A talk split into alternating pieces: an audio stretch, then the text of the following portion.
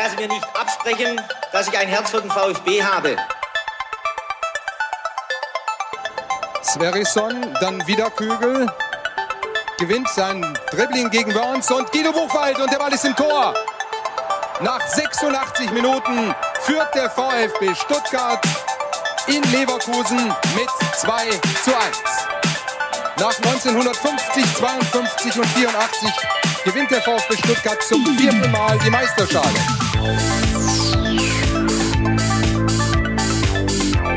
Jetzt müsste der Ball endlich noch einmal hereinkommen. Jetzt kommt er weiter mit auf Hitzelsberger!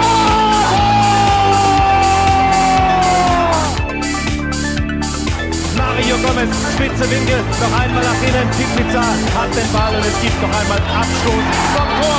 Und jetzt und der VfB Stuttgart ist deutscher Fußballmeister.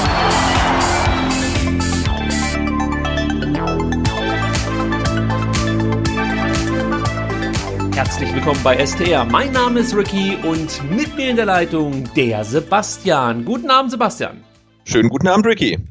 Ja, Sebastian, mal wieder ähm, ging es bei uns etwas holprig los im Off-Air-Gespräch. Du hast dir einen neuen Schreibtisch zugelegt, hast du mir erzählt. Und das führte dazu, dass du dich erstmal angehört hast, als würdest du durch eine Socke sprechen. Aber das Problem konnten wir so halbwegs lösen.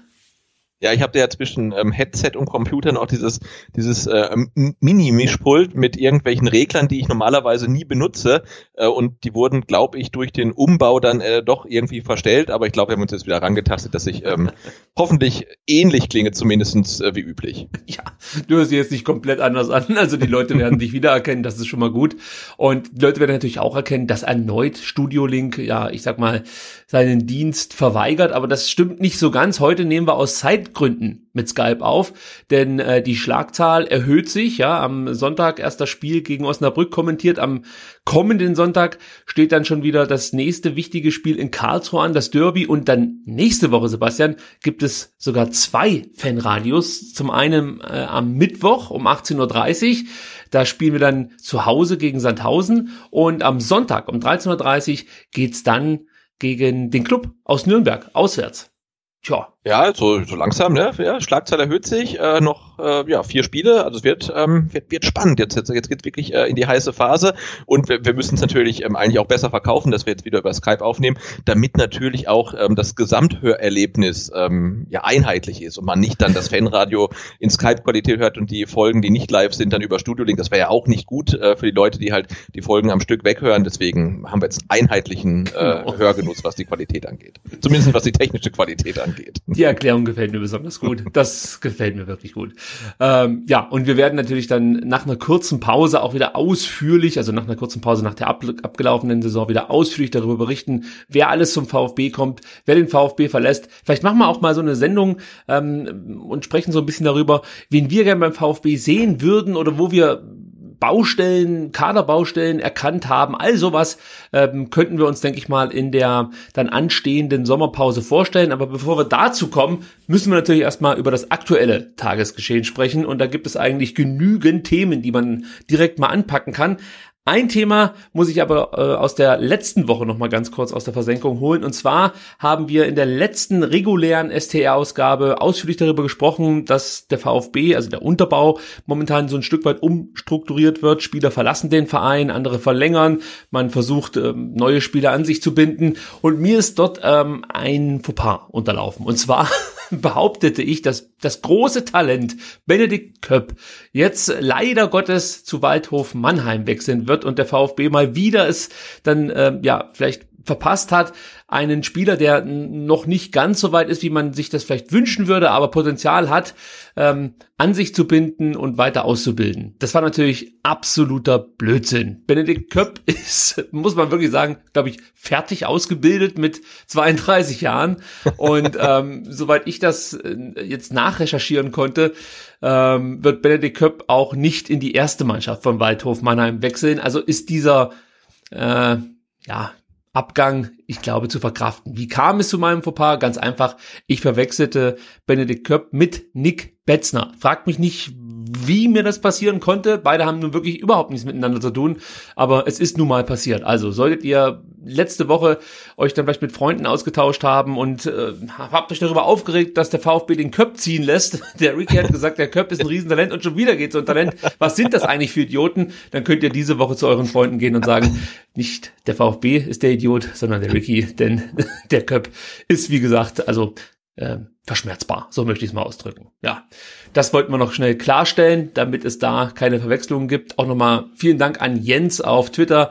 Ähm, er weiß, wer gemeint ist. Er hat mich dann auch nochmal darauf hingewiesen, dass das vielleicht so ja, nicht ganz richtig ist, was ich da gesagt habe. Und ähm, ja, danke für die... Aber, aber es ist ja schön, dass sich dann auch Leute melden und dann wirklich das äh, korrigieren, weil sonst äh, wäre wär schlimm, wenn wir irgendwie jeden Blödsinn erzählen können und äh, es gibt ja keine Rückmeldung. Also ähm, in, insofern schön, dass die Leute wirklich auch ganz genau zuhören, auch wenn es dann irgendwie äh, ja um den um den Nachwuchs des VfBs geht und auch um, um Namen und Details und so weiter. Und am Ende der Sendung, also das ist ja auch gar nicht so blöd.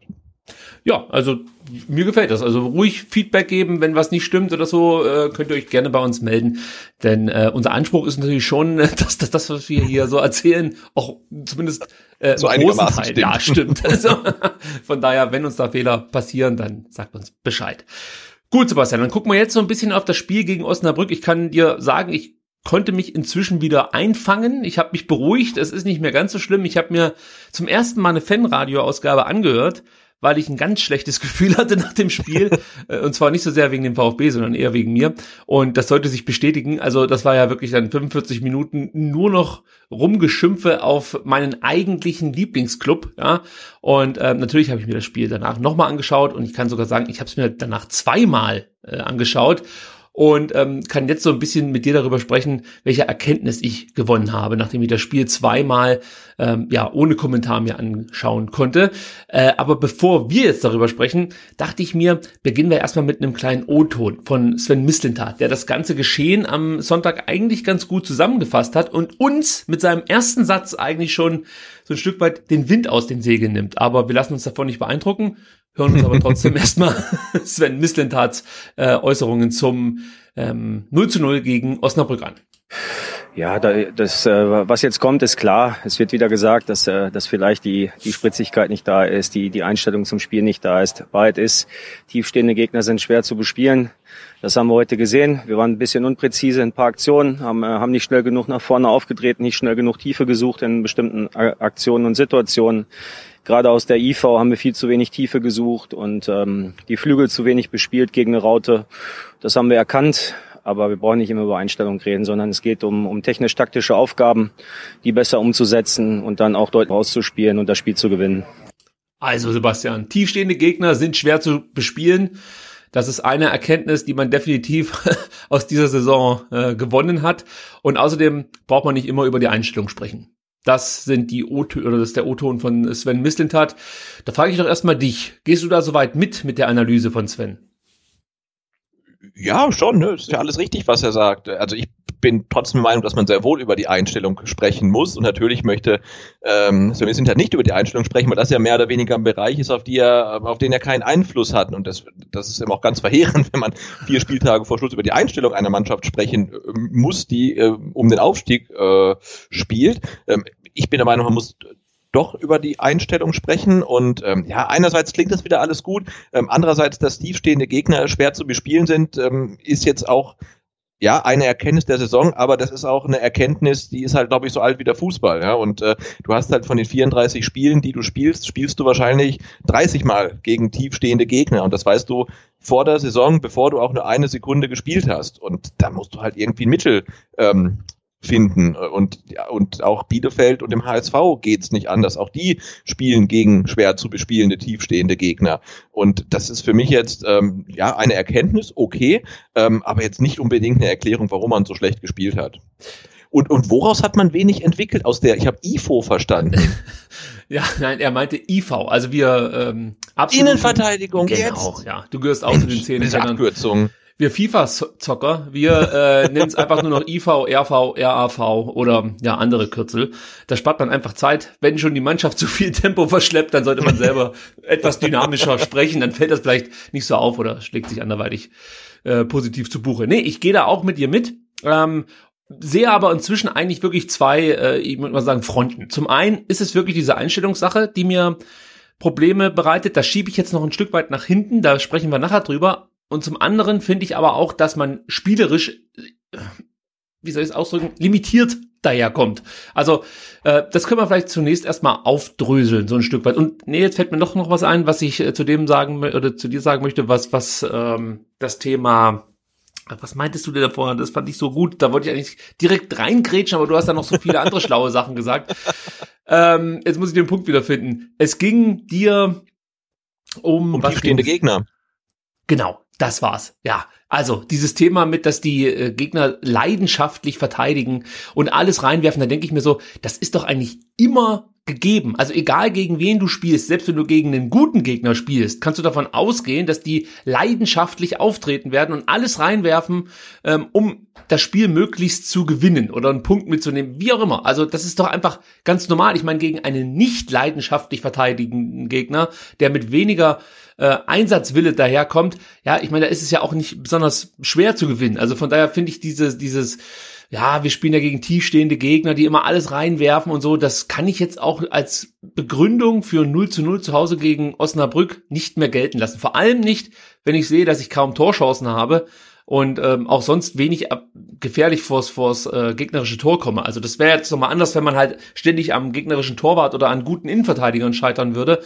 Aber oft scheitert man ja an seiner eigenen, ähm, ja, nicht vorhandenen Qualität. So muss man es vielleicht ausdrücken. Ich finde, das ist der Punkt, ne? Also wenn du jetzt äh, siehst die Hinrunde und hat nicht so ein, so ein Freak-Spiel wie gegen Wien Wiesbaden, wo man halt hochkarätige Torchancen fast im zweistelligen Bereich vergeben hat, dann kann man sagen, ja, da hat auch das nötige, nötige Abschlussglück oder auch die Qualität gefehlt. Aber so ein Spiel passiert nur einmal. Aber ähm, ja, nach dem Spiel gegen Osnabrück, in dem du dir eigentlich in neunzig Minuten keine einzige zwingende Torchance erarbeitet hast, ähm, dann zu sagen, ja, tiefstehende Gegner sind immer schwer zu bespielen, das ist mir dann echt so ein bisschen zu dünn. Ja, ähm, bevor wir jetzt dann so richtig loslegen mit der Analyse, fällt mir gerade ein, dass äh, Pellegrino Matarazzo einen sehr angeschlagenen Eindruck bei der Pressekonferenz gemacht hat. Ja, du hast mir auch, äh, du, du schickst mir immer im, im, im Vorfeld der Sendung die O-Töne, ja. Und ich äh, war gerade eben noch kurz einkaufen, dann kamen halt drei Sprachnachrichten von dir, ähm, und die eine war, glaube ich, oder die erste war von Matarazzo, die zweite auch, die hören wir dann vermutlich gleich, und ich habe die abgespielt und dachte irgendwie, oh, jetzt bin ich, habe ich gerade kein Netz, weil da kommt gar nichts. Genau, und also bevor wir jetzt nämlich über das Spiel sprechen, da spiele ich, glaube ich, wirklich diesen O-Ton nochmal ein. Also ihr werdet es gleich merken, Pellegrino Matarazzo wird auf der Pressekonferenz nach, nach seinem Fazit gefragt und ähm, ja, am besten wir hören es uns erstmal an und äh, sprechen anschließend darüber.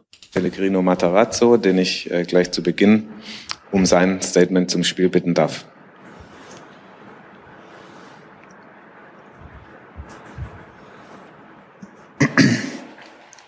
Also ich, ich glaube, wir sind in die erste und zweite Halbzeit ordentlich reingekommen, äh, in die zwei Halbzeiten, aber relativ schnell auch die Struktur und auch Ordnung verloren. Wir tun uns weiterhin schwer, hochwertige Torchancen zu erspielen gegen leidenschaftliche, tiefstehende Gegner.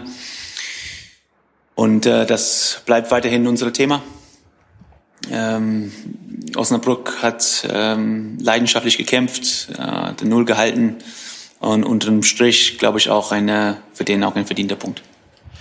Sebastian, der brauchte der Pellegrino Matarazzo erstmal gut acht Sekunden, um sich zu sammeln und eine Erklärung für das Gesehene zu finden. Äh, ja, also das hat mir schon zu denken gegeben. Also vor allem auch sein, sein kompletter Zustand auf dieser Pressekonferenz nach dem Spiel stimmte mich etwas nachdenklich, weil er wirkt wirklich so ein Stück weit ratlos, möchte ich fast schon sagen, oder?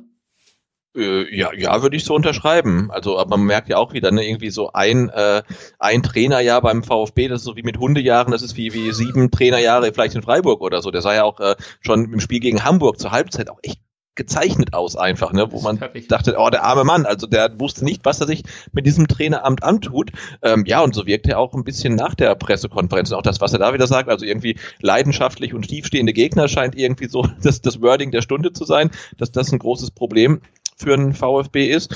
Und äh, ja, dass, dass Osnabrück leidenschaftlich kämpft, um gegen eine individuell besser besetzte Mannschaft irgendwie was zu holen, das ist wenig überraschend, das ist gut. Ähm, und sie haben die Null gehalten, würde ich gar nicht sagen, weil also die beste Torchance im ganzen Spiel hatte Osnabrück. Also ne, der ich finde, das null zu null geht, geht völlig, äh, völlig in Ordnung. Ähm, aber es ist auch nicht so, dass Osnabrück dieses null zu null mit Zähnen und Klauen verteidigen musste mit elf Mann im eigenen Strafraum. Nö, die haben es eigentlich relativ locker nach Hause spielen können, diesen einen Punkt. Gut, sehe ich auch so. Gehen wir mal in Medias Res und schauen nochmal so ein bisschen auf das Spiel. Also äh, meiner Meinung nach waren die ersten fünfzehn Minuten eigentlich ordentlich. Also als wir das Spiel live kommentiert haben, sah es ja irgendwie so aus, als ob der VfB nach fünf Minuten schon den Faden verliert. Das würde ich jetzt im Nachhinein nochmal revidieren wollen und sage, die ersten fünfzehn Minuten waren ordentlich. Da versuchte man auch über den Flügel oder über beide Flügel gefährlich zu werden. Vor allem Clinton Mola ist mir da positiv aufgefallen, der äh, ein, zwei Mal ähm, gute Flanken geschlagen hat. Und äh, ja, im weiteren Verlauf, muss man sagen, wurde das Offensivspiel dann aber immer vorhersehbarer. Ja, Flanken wurden fast nur noch aus dem Halbfeld mit wenig Schnitt geschlagen und zum Beispiel mal bis zur Grundlinie vorzustoßen oder sowas. Also solche Versuche, ja, die wurden gar nicht erst unternommen. Und das ist etwas, das fällt ja jetzt nicht nur in, im Spiel gegen Osnabrück auf, sondern grundsätzlich hat der VfB damit irgendwie ein Problem, ähm, ein gutes Flügelspiel aufzuziehen und dann auch Tiefe zu bekommen oder Tiefe ins Spiel zu bekommen. Also das war auch das, was Sven Mislintat angemerkt hat. Und das sind natürlich Dinge, da gibt's ja schon dann auch, denke ich mal, Hebel, die man, die man irgendwie ansetzen kann, um ähm, sich da irgendwo weiterzuentwickeln. Aber ich habe halt das Gefühl, als äh, ist man da immer noch auf demselben Stand wie zum Beispiel gegen Wien Wiesbaden zu Beginn der Corona-Runde. Also da passiert halt einfach nichts, da entwickelt sich nichts weiter. Und was ich dann auch interessant finde, ist, dass Pellegrino Matarazzo von einer eigentlich interessanten Dreierkette mit den äh, zwei Winbacks, erinnere dich an seiner an seine Anfangsphase, da hat er ja dann mit äh, Nico Gonzalez und Silas ähm zwei eigentliche Stürmer als Wingbacks eingesetzt. Das hat aber ganz gut funktioniert. Und ich fand auch, dass er da Tiefe gewonnen hat und vor allen Dingen auch die Flügel gestärkt hat. Das macht er jetzt gar nicht mehr. Jetzt spielen wir mit einer Viererkette. Äh, auf der einen Seite hast du Stenzel, der nach vorne hin, ja, ich sag mal, sich nicht verausgabt. Äh, nach hinten macht das ganz gut, aber nach vorne ist mir das einfach viel zu wenig.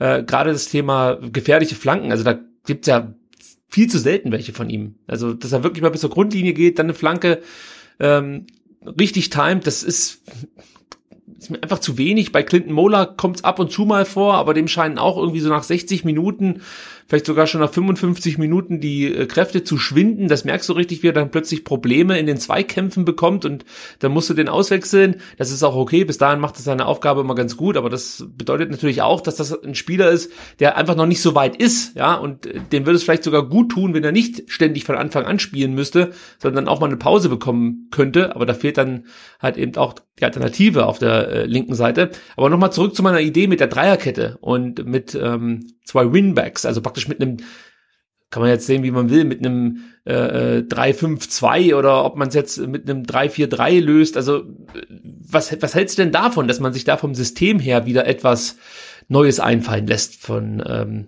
Trainerseite her? Ja, ich glaube, das Trainerteam muss sich irgendwas einfallen lassen, um halt die Gegner mal ähm, zu überraschen, sei es durch eine andere Aufstellung ähm, oder sei es durch eine andere Spielweise. Aber was der VfB ähm, jetzt eigentlich ja seit dem Restart äh, offensiv liefert, ist halt einfach sehr unkreativ, sehr uninspiriert und äh, vorhersehbar und natürlich auch für, eigentlich bisher für jedes Team relativ gut und einfach zu verteidigen. Und da muss irgendwas passieren. Und sei es halt, wenn man einfach auch offensiv dann mehr ins Risiko geht ähm, durch durch Dribblings ähm, oder oder Einzelaktionen. Sowas sieht man ja auch ganz selten. Ne? Was mir auch komplett fehlt, sind ähm, hatten wir auch am Sonntag gesagt, sind äh, Distanzschüsse. Ich hatte dann ja. äh, nach dem Spiel des, des VfB gegen Osnabrück noch das Spiel Union Berlin gegen Schalke irgendwie da bei Sky Ticket weiterlaufen und habe dann das Tor ähm, der Schalker gesehen, wo ich weiß jetzt gar nicht, wer es war, äh, läuft quasi am Strafraum entlang und schießt aus zweiundzwanzig Metern mal so halb hoch irgendwie ins lange Eck und das Ding ist drin. Da habe ich mich gefragt, wann haben wir denn das letzte Mal so ein Tor beim VfB gesehen? Das war, glaube ich, Orel Mangala in der Oh, ich weiß gar nicht, in der Hinrunde vielleicht irgendwann mal oder so, ne? Dass wir mal aus, von außerhalb des sechzehners durch einen Distanzschuss ein Tor erzielt haben.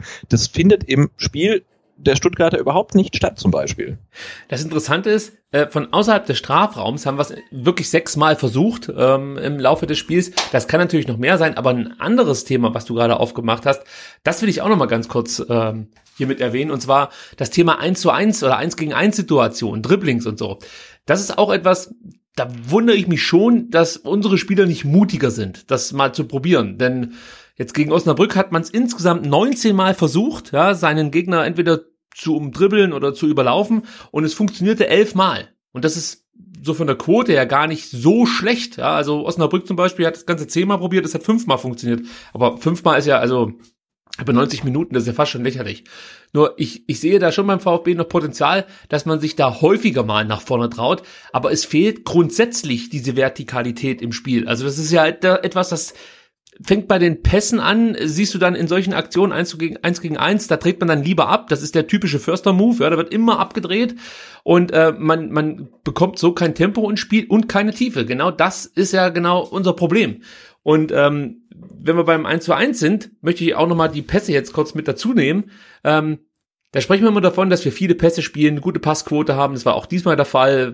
Ich glaube, sechshundertsechzig Pässe haben wir gespielt. sechsundachtzig Prozent davon sind angekommen. Genau, jetzt habe ich die Statistik ähm, zum Vergleich. Ja, Osnabrück hat zweihundertsechsundneunzig Pässe gespielt. Von denen kamen hundertachtundneunzig an. So, klare Dominanz des VfB Stuttgart.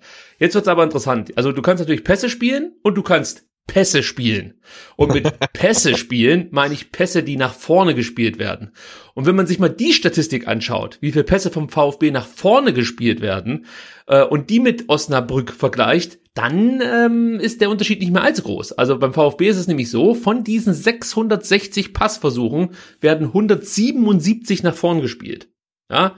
Und bei Osnabrück werden von zweihundertsechsundneunzig Passversuche hundertsiebenunddreißig nach vorne gespielt. Also fast genauso viele wie beim VfB. Nur, äh, dass der VfB über doppelt so viele Versuche unternimmt oder Passversuche grundsätzlich unternimmt. Und das ist mir natürlich dann ähm, etwas zu wenig. Ja? Und mit Abstand die meisten Pässe spielt der VfB übrigens seitwärts. Das sind dann dreihundertsechsundneunzig von sechshundertneunundfünfzig.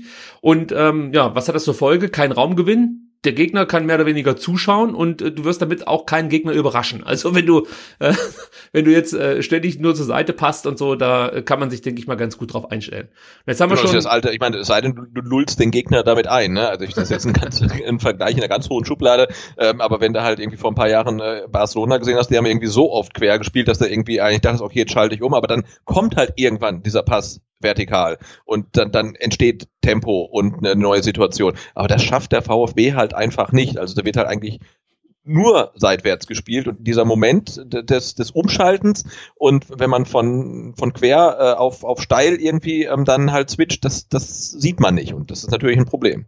Wobei man jetzt auch schon wieder bei dem taktischen Ding ist. Also wir haben jetzt äh, das, das, das Thema Passspiel, ja, dass man äh, viel zu häufig seitwärts spielt, keine Tiefe äh, generiert, kein Tempo in die Aktion bekommt. Übrigens, das Tempoproblem, das ist ja auch Pellegrino Matarazzo aufgefallen. Der hat es ja selbst bei der Pressekonferenz nochmal angesprochen, ja, dass irgendwie kein Tempo fehlt. Da könnte man natürlich jetzt als Journalist, der bei der Pressekonferenz anwesend ist, mal kurz nachfragen, ja, Herr Matarazzo, wenn Sie wissen, dass es an Tempo fehlt, wieso spielen denn dann, ich reg mich nicht auf, wieso spielen denn dann Castro und Förster jedes Mal?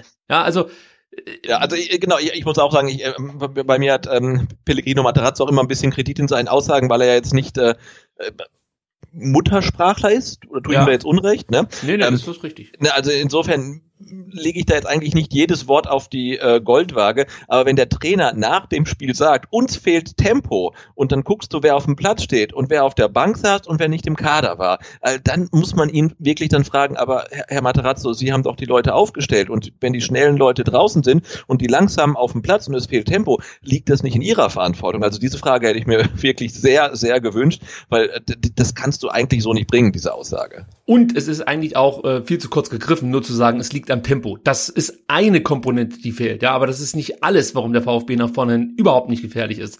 Wie gesagt, wir haben das mit den Pässen gerade angesprochen, aber da wollte ich noch eins äh, mit hinzufügen, was vielleicht zu bedenken oder was man bedenken sollte, welche Passoptionen haben denn die Spieler im Mittelfeld? Also du hast da Castro, Mangala, Förster, die Davi, wenn er fit ist. Und ähm, ja, gegen Osnabrück war dann ja äh, Mitte der zweiten Halbzeit auch Endo so eine Art verkappter Zehner, mindestens Achter. Ja? Und das ja. sind ja dann die Ballverteiler. Aber welche Passoptionen haben die Spieler? Da sind ja kaum äh, wirklich äh, Anspielstationen. Es gibt jetzt zum Beispiel nicht diesen klassischen ähm, Stürmer, den du vorne anspielen kannst, der die Bälle dann klatschen lässt oder so. Das, all das fehlt ja komplett. Also du hast das Gefühl, dass da auch überhaupt gar keine richtige Idee hinter dem ganzen Spiel steht. Also ich erkenne da null Struktur, ich, ich erkenne einfach keine Idee. Ich habe das, glaube ich, schon mal gesagt. Ich habe immer das Gefühl, dass der VfB bis in die Achterräume, bis, also, sag mal so, das so spielt, wie man sich das so ungefähr vorstellt, und ab mhm. dann sind sie auf sich allein gestellt. Und jeder muss irgendwie eine Lösung finden, findet aber keine. Ja, Förster dreht, wie gesagt, das ist sein Move, dreht immer wieder ab, weil er nicht den Mut hat, ins Dribbling zu gehen, weil er wahrscheinlich weiß, dass er das Dribbling äh, nicht gewinnt oder, keine Ahnung, vielleicht ist er auch einfach von sich selber momentan nicht so überzeugt, aber der wirkt halt nicht wie ein Spieler, der ähm, davon überzeugt ist, dass er jetzt hier einen ehemaligen Drittligaspieler ausspielen kann. Ja, das ist natürlich auch etwas, wo man mal drüber nachdenken muss. Auch genau, aber andererseits haben wir ja auch gesehen, ne, mit, mit Silas kam da ein Spieler rein, der sehr überzeugt davon ist, dass er einen Drittligasp- ehemaligen Drittligaspieler ausdribbeln äh, kann, und er hat es kein einziges Mal geschafft. Also das muss man auch festhalten. Das, ähm Ganz klar. Und, und da gibt's natürlich dann auch wieder persönliche Leistungsschwankungen, und Silas ist mit Sicherheit ein Spieler, den man da aktuell erwähnen muss, gar keine Frage. Aber auch da ist es auch wieder das Thema, wird der auf den Flügeln wirklich bestmöglich eingesetzt. Also ich kann es nicht hundert Prozent beurteilen, weil ich ihn nur aus Spielen kenne äh, und, und, und keine Trainingseindrücke habe. Aber wir haben es ja schon ein paar Mal gesagt, vielleicht ist das wirklich ein Spieler, den man dann auch mal ins, ins Zentrum stellen kann oder zusammen mit Al-Gadouja als Doppelspitze zum Beispiel bringen könnte.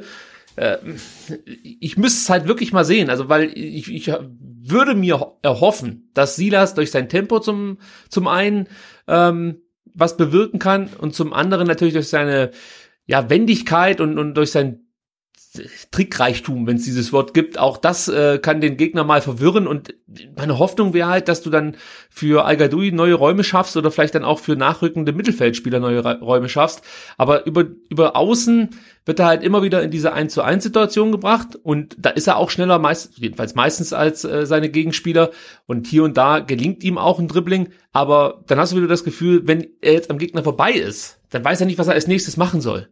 Ich habe heute Rasenfunk gehört, und da hörst du nämlich mal, wie wie das funktioniert, wenn du mit Tempo an deinem Gegenspieler vorbeikommst. Da ist nämlich äh, unser alter Bekannter Philipp Kostic das beste Beispiel, der mit Tempo an seinen Gegenspielern vorbeizieht und dann sich durch sein Tempo so viel Zeit erarbeitet hat, dass er seine Flanke perfekt timen kann. Deswegen ist ist er jetzt momentan so der Vorlagengeber im Frankfurter Spiel schlechthin. Aber sie, das ist einfach noch nicht so weit, dass er dann zum einen am Gegenspieler mehr oder weniger unbeschadet vorbeikommt und zum anderen dann die Flanke richtig timen kann. Also da sind wir wieder bei dem Thema, ein junger Spieler, da bin ich persönlich jetzt eher bereit, dann mal so Leistungsschwankungen zu verzeihen, aber bei Spielern wie Castro oder auch ein Förster und mit Sicherheit auch ein Didavi fällt es mir dann halt schwer, darüber hinwegzusehen. Vor allem, und dann sind wir wieder bei diesem Thema, äh, gefällt mir halt das Auftreten dann auch nicht. Also wenn ich dann die Spieler sehe, wie sie sich auf dem Platz bewegen ohne Ball, wie sie sich nach Aktionen verhalten, die jetzt vielleicht in die Hose gegangen sind, wie sie ihre Mitspieler motivieren und so, das kommt ja auch noch alles mit dazu, und ähm, man muss das auch definitiv bei der Gesamtbeurteilung mit berücksichtigen, dass da auf dem Platz dann auch wirklich jetzt nicht das Gefühl rüberkommt, dass man sich hier gegenseitig gerade versucht zu unterstützen und alle ähm, oder zumindest einer vielleicht noch daran glaubt, dass man hier noch was holen kann gegen Osnabrück, sondern im Endeffekt hast du ab der sechzigsten Minute, ich möchte nicht sagen hängende Köpfe, aber so vom, vom Auftreten her eher so ein, so ein Abfinden mit der aktuellen Situation, und das ist mir halt zu wenig, wenn ich unbedingt aufsteigen muss. Und das ist absolut ja. zu wenig, und da sind wir dann bei dem Thema, dass Sven Mislintat nicht hören möchte, Einstellung, aber d- ja. da muss man halt drüber sprechen, also wahrscheinlich ist es jetzt auch zu spät in der Saison, um drüber zu sprechen, ähm, aber das, äh, ja, auch wenn man halt als Fan nach siebzig Minuten, nach achtzig Minuten ähm, des Spiels eigentlich denkt, äh, da passiert nichts mehr, ne? Also wo ist denn das Aufbäumen, also wo sieht man denn, dass es die Spieler echt ankotzt, jetzt gegen Osnabrück nicht zu gewinnen, also der Einzige, ähm, den es ankotzt, den alles ankotzt, ist Holger Badstuber, aber das auch schon wiederholt erwähnt, schafft es das nicht, äh, diesen diesen Frust irgendwie in positive Energie zu kanalisieren, ähm, um um damit seine seine Mitspieler zu pushen. Das klappt halt leider nicht, aber er ist ja echt so der Einzige auf dem Platz, wo du denkst, hey, der der, der will, den kotzt das jetzt wirklich an, da nicht zu gewinnen. Ähm, alle anderen, ich denke, die, da hat man echt so das Gefühl, okay, die sind eigentlich froh, wenn jetzt abgepfiffen wird und sie haben nicht verloren. Das, das ist halt einfach, ja, ähm, macht, macht mir echt ein bisschen Sorge.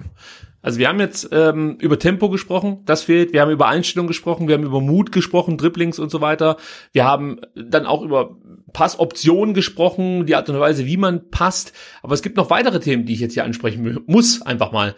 Das ist zum Beispiel, wenn ich mir den Spielaufbau anschaue, ja, das sind ja immer wieder kurze Pässe, und es fehlt komplett mal so eine so eine Variation im Angriffsspiel, einen langen Ball auf die Flügel oder sowas. All das gibt's nicht, was natürlich auch daran liegt, dass es kaum Flügelspieler gibt beim VfB, jedenfalls gelernte Flügelspieler. Und auch vom System sieht's ja eher so aus, ähm, dass man es relativ kompakt hält, so möchte ich es mal sagen. Wobei, da möchte ich das nochmal ansprechen. Du wusstest, dass Osnabrück eine Mannschaft ist, die die ebenfalls sehr, sehr kompakt stehen wird. Auch wenn sie den Ball haben, ist das eine Mannschaft, die das Spiel nicht unbedingt breit macht, sondern eher kompakt agiert. Also aus einer gewissen Kompaktheit immer herausspielt. So, dann denke ich mir, okay, jetzt könnte mein Vorteil ja als als VfB sein, dass ich das Spiel breit mache, ja. Und ich habe ja theoretisch dann die Möglichkeit, hinten vielleicht nur auf eine Dreierkette zu vertrauen, weil Osnabrück wird jetzt hier einfach nicht anrennen mit mit wirklich drei klassisch offensiven Stürmern so. Also Ein, ein Mittelstürmer und dann zwei Außenstürmer. Das mag dann auf auf äh, dem Spielberichtsbogen manchmal so aussehen, als würde man mit drei Stürmern spielen. Aber du hast zum Beispiel gesehen, dass sich der Niklas Schmidt immer wieder äh, tief ins Mittelfeld zurückfallen lässt, lässt und so. Also ich bin der Meinung, du hättest hier gut mit einer Dreierkette spielen können und dann eben über zwei offensive Außenverteidiger, Mola und und Schulinov zum Beispiel, äh, könnte man das das Flügelspiel beleben. Und dann bin ich wieder bei dem Thema, da kriegst du automatisch schon aufgrund der Spieler Tempo ins Spiel. Und ich behaupte jetzt auch, dass du durch einen Schulinov Tiefe ins Spiel bekommst. Und wie gesagt, du hast auch mal die Option, dann einen langen Ball auf die Flügel zu schlagen. Ja, auch das ist mir einfach zu wenig. Dann noch ein Punkt, der mir aufgefallen ist, das ist das Gegenpressing. Das hat mir unter Walter eigentlich immer ganz gut gefallen. Unter Matarazzo fand ich es jetzt nicht ganz schlecht, aber zum Beispiel gegen Osnabrück war es einfach scheiße. Ja, du hast da äh, kaum irgendwie mal vernünftiges Gegenpressing gesehen. Der VfB hat insgesamt neunzig Minuten gerade mal zwei Bälle im gegnerischen Drittel erobert. Da ist halt... Also für mich ist das lächerlich. Für eine Mannschaft, die mit aller Macht eigentlich gewinnen muss, ich sag's nochmal, ist das einfach zu wenig. Osnabrück zum Beispiel hat in, im äh, Drittel, im Stuttgarter Drittel fünf Bälle gewonnen. Und es war jetzt ja nicht so, dass Osnabrück uns mal hinten reingedrückt hätte oder so. Also wenn du mich jetzt vor dieser Aufnahme gefragt hättest, hätte ich wahrscheinlich gesagt, ja gut, Osnabrück hat wahrscheinlich meistens im eigenen Drittel die Bälle gewonnen. Natürlich war das auch der Fall, dass es häufiger im eigenen Drittel passierte. Und dann haben sie halt einen langen Ball gespielt. Aber es war auch so, dass, dass Osnabrück einfach gut gepresst hat und der VfB in der eigenen Hälfte leichtfertig Bälle verloren hat. Und äh, der VfB auf der anderen Seite dann, in der Offensive, ähm, da gelingt es halt dann nicht, mit gutem Pressing den Gegner unter Druck zu setzen und Bälle zu gewinnen. Auch da, finde ich, hat sich der VfB im Vergleich zu Walter deutlich verschlechtert. Also die Facetten, ja, das, ja der Facettenreichtum also fehlt, ja. Mir, mir fehlt einfach komplett, ähm, also wenn das Wort der Stunde irgendwie tiefstehend und, und leidenschaftlich verteidigend ist, also diese Leidenschaft und der Mut, ne? Mir fehlt einfach der Mut und mir fehlt nicht nur der Mut bei den Spielern, auch mal was zu versuchen, auch einen Ballverlust in Kauf nehmend und mir fehlt auch komplett der Mut des Trainers, äh, halt mal ein bisschen offensiver aufzustellen. Ähm, also das, das, das geht mir wirklich ähm, komplett ab und das ist alles so, man, man, man spielt eigentlich immer, als ob man gegen einen Gegner antreten würde, der qualitativ auf Augenhöhe ist, ähm, aber man ist halt einfach die bessere Mannschaft und ich finde, das zeigt sich weder in der Aufstellung noch dann ähm, auf dem auf dem Platz und diese diese Mutlosigkeit, die äh, macht mich echt so ein bisschen betroffen. Ja, und offensiver, das muss man vielleicht dazu sagen, offensiver aufstellen heißt ja nicht unbedingt, dass du jetzt irgendwie mit sechs Stürmern anfangen sollst. Ich übertreibe jetzt natürlich bewusst, aber wie gesagt, die komplette Ausrichtung der Mannschaft ist eigentlich nicht darauf ähm, ausgelegt, behaupte ich jetzt mal, äh, um facettenreich angreifen zu können, obwohl du das eigentlich brauchst gegen diese tiefstehenden Gegner. Du brauchst einfach mehrere Optionen, wie du dich jetzt nach vorne spielen kannst. Du brauchst auch mal irgendwie diese Option, dass du den Gegner ein bisschen locken kannst. Also Ähm, weiß ich nicht, dass du, dass du erstmal im, im Mittelfeld, im, im Zentrum den Ball hin und her spielst, dann nochmal einen Rückpass zum Torwart zum Beispiel spielst und der schlägt dann das Ball, äh, den Ball, das Ball, auch nicht schlecht, der schlägt dann den Ball lang und ähm, erreicht dann zum Beispiel den Spieler auf den Flügeln oder so. All sowas gibt es nicht beim VfB. Es gibt immer nur dieses Ballvertragen bis zur Mittellinie und ab da, wie gesagt, muss jeder Spieler irgendwie eine Idee finden, wie er sich jetzt nach vorne äh, kombiniert, am besten mit sich selbst. Und ähm, dann muss man halt darauf hoffen, dass der Gegner einen Fehler macht. Anders. Ja genau, weil das Thema ist ja das, das fehlende Tempo. Selbst wenn du das ins Offensivspiel reinbringst, es äh, nutzt dir überhaupt nichts, wenn dein Gegner dich am sechzehner erwartet. Ne? Da ist dann ein Gonzales nutzlos und ein Silas nutzlos, weil die können noch so schnell sein, wenn ihr Gegner sie halt schon zehn Meter weiter erwartet, dann kommen sie halt trotzdem schlecht an ihm vorbei. Also in der Tat muss man halt gucken, dass man halt dann den Gegner ein bisschen rauslockt und, und dann äh, ja Szenen ähm, oder Situationen kreiert, in denen halt die Spieler dann ihr Tempo dann auch wirklich ausspielen spielen können. Und ähm, wenn man das so spielt wie jetzt, dann kannst du natürlich auch schnellere Spieler aufstellen, aber das wird dann vermutlich auch nichts bringen. Und ähm, unter Matarazzo hat sich ja die Defensive tatsächlich ähm, stabilisiert. Insofern kannst du ja vorne auch mal ein bisschen mehr Risiko gehen, weil ein Ballverlust vermutlich jetzt nicht gleich in einem Gegentor resultiert, wie wir es dann auch schon mal häufig gesehen haben in, in, in der Hinrunde. In, insofern, ja, es, es muss da meiner Meinung nach einfach mal ein bisschen Risiko ins, ins Offensivspiel rein. Wobei, auch da möchte ich sagen, sobald der Gegner zielstrebig aufs Tor spielt, hat unsere Abwehr immer Schwierigkeiten. Also die wirkt nie sattelfest und ähm, sicher, und du hast nie das Gefühl, dass die die Situation komplett im Griff haben. Du, du hast immer so eine gewisse Unsicherheit mit drin. Das, also ist auch ja, das, etwas, ist das, v, das ist das VfB-Feeling, das gehört ja dazu.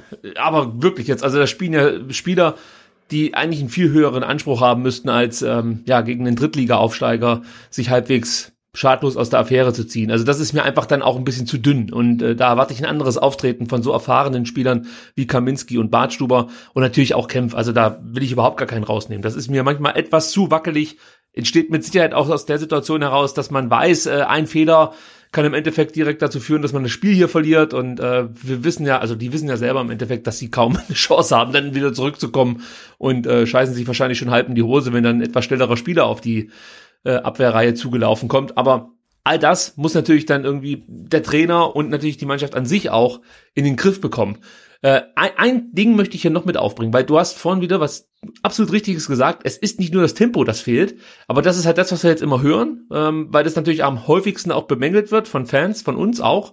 Ähm, und ich habe das Gefühl, dass man sich jetzt darauf so ein Stück weit geeinigt hat in der Kommunikation beim VfB Stuttgart, ähm, dass dass man sagt, ja, ja, komm, wir sagen das mit dem Tempo und dann sind die auch wieder zufrieden. So.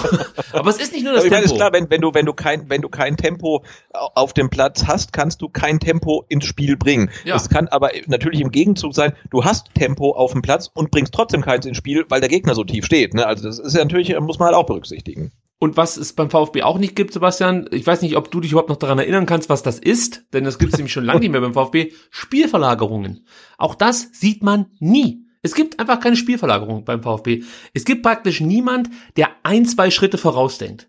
Das ist auch etwas, damit kannst du natürlich auch mal so eine Abwehr auseinanderziehen. Ich meine, wir spielen doch hier nicht gegen Weltauswahlen oder sonst irgendwas. Das sind, das sind Mannschaften, die mit relativ einfachen Mitteln agieren. Die sind natürlich dann auch nicht unbedingt die schlechtesten. Aber dagegen musst du halt dann auch ein bisschen deine individuelle Klasse ausspielen. Und mir kann doch keiner erzählen, dass ein Castro es nicht hinbekommt, äh, wenn er schon aus dem Halbfeld irgendwas machen möchte. Nicht zum Beispiel, ähm, weiß ich nicht, auf der, auf der anderen Seite, wer lief da, ähm, Nico Gonzalez anzuspielen, und der legt dann mit einem Kopfball oder mit einem halbhohen Pass, äh, Pass, genau, in, in Zentrum auf Al-Gadouja. Aber all sowas gibt's nicht. Es gibt, das, das gibt's einfach nicht mehr im Angriffsspiel des VfB Stuttgart. Ja, also Spielverlagerung beim VfB zwanzig, im Jahr zwanzig zwanzig ist Philipp Förster, der vor einer, von den, den Ball von einer Strafraumkante an die andere schleppt. Das ist die Spielverlagerung aktuell. Die ist ja leider so, das sieht man ja relativ ja, häufig. Stimmt. Ja, aber ich, ich hoffe, wir konnten jetzt damit so ein bisschen mal aufschlüsseln, ähm, dass es einfach nicht nur ein Tempoproblem ist oder, äh, weiß ich nicht, ein, ein Flankenproblem oder so, sondern im Endeffekt haben wir überall Schwachstellen. Es, es, es gibt nichts, was wir wirklich richtig gut können aktuell und worauf wir uns dann auch so ein bisschen besinnen können, wenn es dann eben gegen tiefstehende Gegner geht. Und wenn man sich jetzt überlegt, dass die nächsten Mannschaften, auf die wir treffen, ähm, okay, Karlsruhe ist da, die spielen ums Überleben, die werden sich wahrscheinlich auch hinten reinstellen und sagen, hey, wenn wir also einen ich, Punkt ich, holen. Genau, also ich ähm, ich würde mal behaupten, Karlsruhe, also das ist nur eine, eine, eine vage Vermutung, aber die werden auch ähm, tief stehen und leidenschaftlich verteidigen. Davon, ja, davon gehe ich aus. Äh, ich glaube auch, dass Sandha- bei Sandhausen bin ich mir nicht ganz so sicher, weil Sandhausen äh, hat eigentlich nichts mehr zu verlieren. Vielleicht haben die auch einfach Bock, Fußball zu spielen. Ich weiß aber nicht, ob uns das unbedingt besser liegt, denn äh, der H S V hatte ein bisschen Bock, Fußball zu spielen in der ersten Halbzeit gegen uns. Und äh, da stand es dann ruckzuck zwei null. Also ja. äh, man weiß nicht so richtig, ob das dann äh, uns in die Karten spielen würde. Könnte es uns, wenn wir äh, eben Tugenden, die wir jetzt heute schon besprochen haben, etwas mehr beher- her- beherzigen würden. Ähm, und dann kommt Nürnberg auch wieder, oder wir fahren nach Nürnberg, auch wieder eine Mannschaft, die um den Klassenerhalt spielt. Also da kann ich mir jetzt auch nicht vorstellen, dass die spielerisch lösen möchten. Und am letzten Spieltag kann es dann gegen Darmstadt um alles gehen und dann hast du vielleicht schon die erste Blockade, oder nicht die erste, sondern wahrscheinlich die vierunddreißigste, wenn man die ganze Saison so sich nochmal vom geistigen Auge Revue passieren lässt. Äh, und äh, weiß ich nicht, dann gehe ich auch nicht davon aus, dass der VfB unbedingt dann ja im letzten Heimspiel plötzlich zu einer neuen Offensivstärke findet. Also das sieht wirklich nicht besonders gut aus. Das einzig Positive ist, dass es bei allen anderen Mitkonkurrenten um den Aufstieg auch nicht viel besser aussieht. Das ist wirklich der einzige Trost. Das einzig Positive ist der H S V. Ja, ja, es ist so. Ja. Es ist so. Aber die, aber die verkacken wenigstens spektakulärer als wir, finde ich. Das also das hat mir gestern sehr gefallen. Da macht das Zuschauen mehr Spaß. Das ist ja schon richtig. Ja, ja, aber also, ich leide schon sehr mit mit den H S V-Fans, muss ich sagen. Also so in in Erstliga-Zeiten hat man echt noch gedacht, irgendwie kann dieser blöde H S V jetzt endlich mal absteigen. Also wirklich hatte ich null Empathie, habe nur gewünscht, dass sie endlich absteigen, und jetzt kann man irgendwie so nachfühlen, wie es denen geht. Und also die haben mich gestern natürlich über den Ausgleich der, der Kieler in der vierundneunzigsten gefreut, aber natürlich irgendwie auch nicht, weil man echt genau weiß, äh, wie sich die H S V-Fans gerade im äh, in, in ihrem Herzen irgendwie fühlen müssen. Der einzige Grund, warum ich mich nicht gefreut habe, war, dass man heute in der Mercedesstraße sich die High Fives zu äh, zuwirft, wahrscheinlich, wenn man sich ja nicht berühren darf in Corona-Zeiten, äh, weil man sich plötzlich als Gewinner des Spieltags sieht. Ja? Äh, Heidenheim hat ja verloren. Wir haben den Abstand zu Platz vier vergrößert. So, ja, die Top vier oder nee, Top fünf haben, glaube ich, wieder unisono ähm, nicht gewonnen, ne? Unglaublich, diese Rumpelliga, du. Wahnsinn. Äh, eins habe ich noch vorhin vergessen. Das muss, muss erwähnt werden, weil wir es ja auch schon mehrfach thematisiert haben in unseren Fanradios. Äh, noch etwas, was einfach auffällt, der VfB ist keine kämpfende Mannschaft. Also das fehlt halt komplett. Du hast immer Nachteile, ähm, wenn es um Tackles und so weiter geht. Also da geht es jetzt nicht nur darum, wie viel Tackles setzt du oder dein Gegner an. In dem Fall war es so, dass Stuttgart zehnmal versuchte zu tackeln und ähm, Osnabrück dagegen zweiundzwanzig Mal. Sondern es ist natürlich dann auch, wie oft hast du Erfolg und wie oft äh, hat dein Gegner beim Tackling Erfolg. Und ähm, da ist es halt so, dass Osnabrück doppelt so viele Tackles gewinnen konnte wie der VfB. Und das merkst du, finde ich, auf dem Platz. Also die sind einfach griffiger, härter, die gehen die gehen ganz, ganz anders in die Zweikämpfe als Spieler des VfB Stuttgart. Und ich habe das Gefühl, dass sich das jetzt auch dann inzwischen ähm, in der in der Zweikampfquote bemerkbar macht. Wie gesagt, ich war nie ein Fan davon, die Zweikampfquote groß zu bewerten, weil ja das, das kommt ja immer darauf an, welche Zweikämpfe du gewinnst und ähm, wie jetzt dann eben diese diese Quote zustande kommt. Wir haben ja, glaube ich, letzte Woche darüber gesprochen, dass ähm, nach einem Foul zum Beispiel das als gewonnener Zweikampf für den Gefoulten gewertet wird, was natürlich richtig ist, aber es ist natürlich was anderes, ob du einen Zweikampf gewinnst, weil du gefoult wurdest oder weil du eben dich, dich durchgesetzt hast. Genau, ja. dich durchgesetzt hast. Und ich finde, da siehst du jetzt immer mehr, gerade in dieser Corona-Runde, dass der VfB einfach nicht so griffig ist in den Zweikämpfen und nicht so entschlossen zu Werke geht wie wie die Gegner. Und da fragt man sich natürlich auch, warum ist das so? Also wo ist denn, wo, wo ist diese, diese, dieser Kampf? Also, ich, das kann ich mir auch nicht erklären, muss ich ganz ehrlich sagen. Also, merkwürdig. Tja, Sebastian, jetzt äh, haben wir da so ein bisschen drüber gesprochen über das Osnabrück. Szenen haben wir nicht großartig, die wir thematisieren müssen. Ja, es, aber, genau, es gab keine, ja. Also ja. Das tatsächlich war, also außer die diesen äh, Pfostenschuss ähm, der der Osnabrücker, äh, wo ja auch, ich habe mir die, die Szene nochmal angeguckt, die Entstehung, ähm, dass dann Giert hieß er, ne, ja. irgendwie zu der dann zum Abschluss kommt. Diese, dieser dieser äh, Pass äh, dann in den VfB sechzehn, das war ja irgendwie ein Ball, der dem Osnabrücker mehr oder weniger auf die Hacke drauf fällt. Das war ja auch so, das schafft er vermutlich einmal in seinem Leben, ne? Aber das sind irgendwie immer klappt das gegen den VfB dann solche Geschichten, ganz komisch. Ja, weil es der VfB zulässt. Du hast du auch natürlich. Also ja. Das ist ja das, was ich was ich immer sage. Also der der der VfB er zwingt es auch nicht. Ne? Also ich war gestern dann, ähm, es war jetzt, glaube ich, echt das erste Nicht-VfB-Spiel, was ich mir angeguckt habe, weil ich dachte, hey, Montagabend, du hast Zeit, ähm, H S V-Spiel, guckst dir mal an. Ähm, wie Kiel dann in der in der in den Schlussminuten noch versucht hat, dieses Tor zu erzielen. Also warum auch immer, die sind ja Platz neun jetzt mittlerweile, ist ja nicht durch, also müssten sie ja gar nicht, denen kann die Punkte egal sein, aber die wollten ja gegen Ende wirklich noch dieses, dieses Unentschieden holen und die hatten ja, glaube ich, von Minute, weiß ich nicht, achtundachtzig bis zweiundneunzig haben die, glaube ich, vier Ecken rausgeholt und du hast ja echt gemerkt, die, die zwingen den, v, den, den H S V in, in Fehler, ne? Und, und Das, das schafft der VfB nicht mal gegen Gegner, die, die schlechter sind. Und das schafft Kiel gegen einen Gegner, der, der besser ist. Und das war ja wirklich auch so ein, ja, das, diesen Punkt haben sie sich wirklich erkämpft einfach. Ne? Und das äh, finde ich klasse. Und äh, das ist halt ja so, so, so ein Erlebnis, das du als VfB-Fan die ganze Saison irgendwie noch nicht erlebt hast. Das ist richtig, leider Gottes. Ähm, nach so einem Spiel ist es ja mittlerweile üblich, dass es immer interessante Aussagen von den Spielern des VfB gibt und natürlich auch von Funktionären, aber die haben wir eigentlich vorhin schon eingeblendet. Äh, deswegen möchte ich mich kurz auf den Sportskameraden Stenzel hier ähm, fokussieren. Also äh, der hat ein paar Aussagen getroffen, Sebastian, da müssen wir mal ein bisschen drüber sprechen. Also zum, zum einen gab es folgende Aussage, ich zitiere: Wir sind gut ins Spiel gekommen und dann war es so ähnlich wie in Dresden. Wir dachten, jetzt sind wir im Spiel, jetzt läuft es von selbst. Wir haben etwas nachgelassen und waren nicht mehr so zielstrebig in unseren Aktionen. So.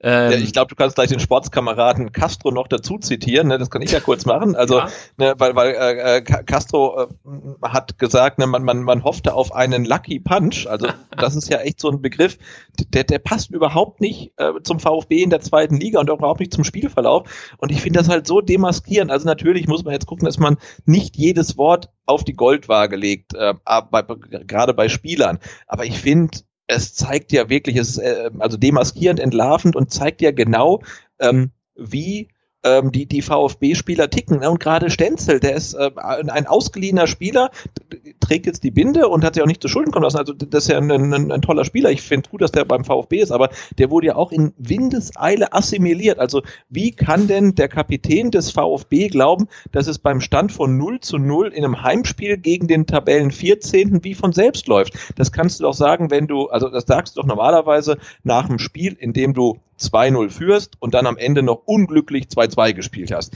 Da kannst du doch sagen, ja, nach dem zwei null und in der sechzigsten Minute dachten wir, es, es läuft von selbst, wir haben ein bisschen nachgelassen, dann auch zwei dumme Tore bekommen.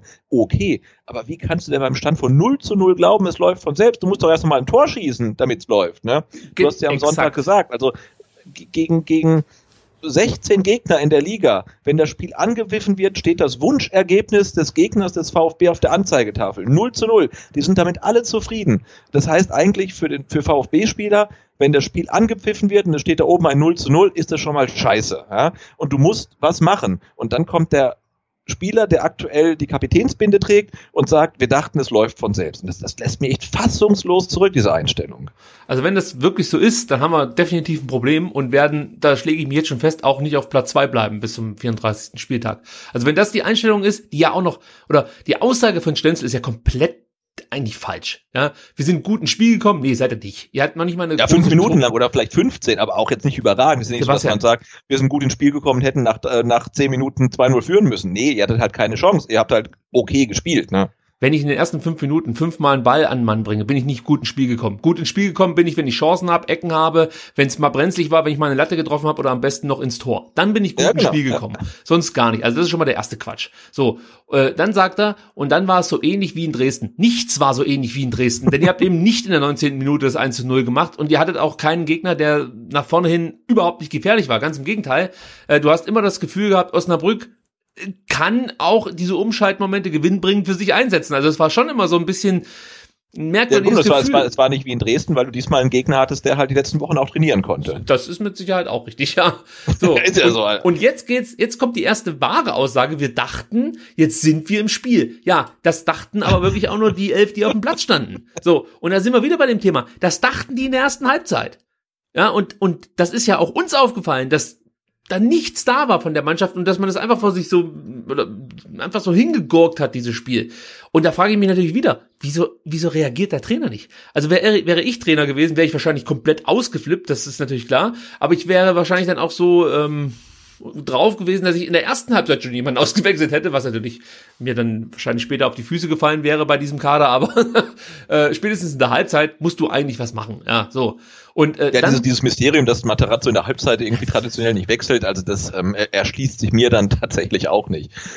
Ähm, dann sagt ja. er jetzt, jetzt läuft es von selbst, dachten sie. Also nachdem sie praktisch seiner Meinung nach gut ins Spiel gekommen sind und es ähnlich wie in Dresden lief, dann hat die Mannschaft entschieden, es läuft ja jetzt eigentlich wie von selbst. Da lief ja nichts von selbst. Das sah die ganze Zeit so aus, als ob du versuchst, weiß ich nicht, äh, äh, ne, ne Tonne Steine mit einer Schubkarre ohne Rad irgendwie über den Platz zu schieben. So sah das die ganze Zeit aus. Also da war ja nichts, dass du das Gefühl haben konntest, Mensch, wir haben es hier gerade im Griff, es läuft von selbst. Ja, also ja, das, dieses Statement, ne? Also du hast ja keine einzige Torchance rausgearbeitet, dann dann dann dann sagst du sowas. Also auch wenn er jetzt das vermutlich nicht nochmal so sagen würde und dann jetzt sagen würde, er hat es nicht so formuliert, wie er es meinte, aber das zeigt ja schon irgendwie das Mindset und nicht nur von Pascal Stenzel, sondern halt äh, wahrscheinlich von der ganzen Mannschaft und auch nicht nur im Jahr zwanzig zwanzig, sondern ähm, generell, also der Andreas hat es ja gestern wunderbar ja. Ähm, zusammengeschrieben, also eigentlich kannst du furchtlos und treu in die Tonne kloppen und, und schreibst es halt überall hin, wir dachten, es läuft von selbst, weil das ist genau das Motto, was der VfB seit Jahren verfolgt. Und das ist auch das Motto, wenn du jetzt mal zurückguckst, wir haben jetzt ja auch mittlerweile festgestellt, dass die zweite Halbzeit gegen Hamburg eigentlich nur ähm, eine Ausnahme war von der Regel und auch da nach dem zwei zu zwei war der VfB eigentlich zufrieden, weil dann ja. kamen ja wieder die Hamburger. Ne? Also man hat auch gedacht, hey, wir haben jetzt einen Zwei-Tore-Rückstand aufgeholt, jetzt steht es zwei zu zwei, jetzt läuft es doch wie von selbst, so kann es doch jetzt, jetzt kann doch ab, abgepfiffen werden. Ne? Auch da war man zufrieden und dann wurde Hamburg wieder stärker. Und das ist, das ist die VfB-D N A, warum auch immer. Man ist mit kleinsten Erfolgen zufrieden. Ähm, und ja, und, und das ist halt wirklich verheerend. Und also, boah. Furchtbar, also solche Statements, da, da, da gruselt es einen, finde ich. Und, und den letzten Satz dieses Statements, den muss man sich jetzt auch, nachdem wir darüber gesprochen haben, nochmal auf der Zunge zergehen lassen.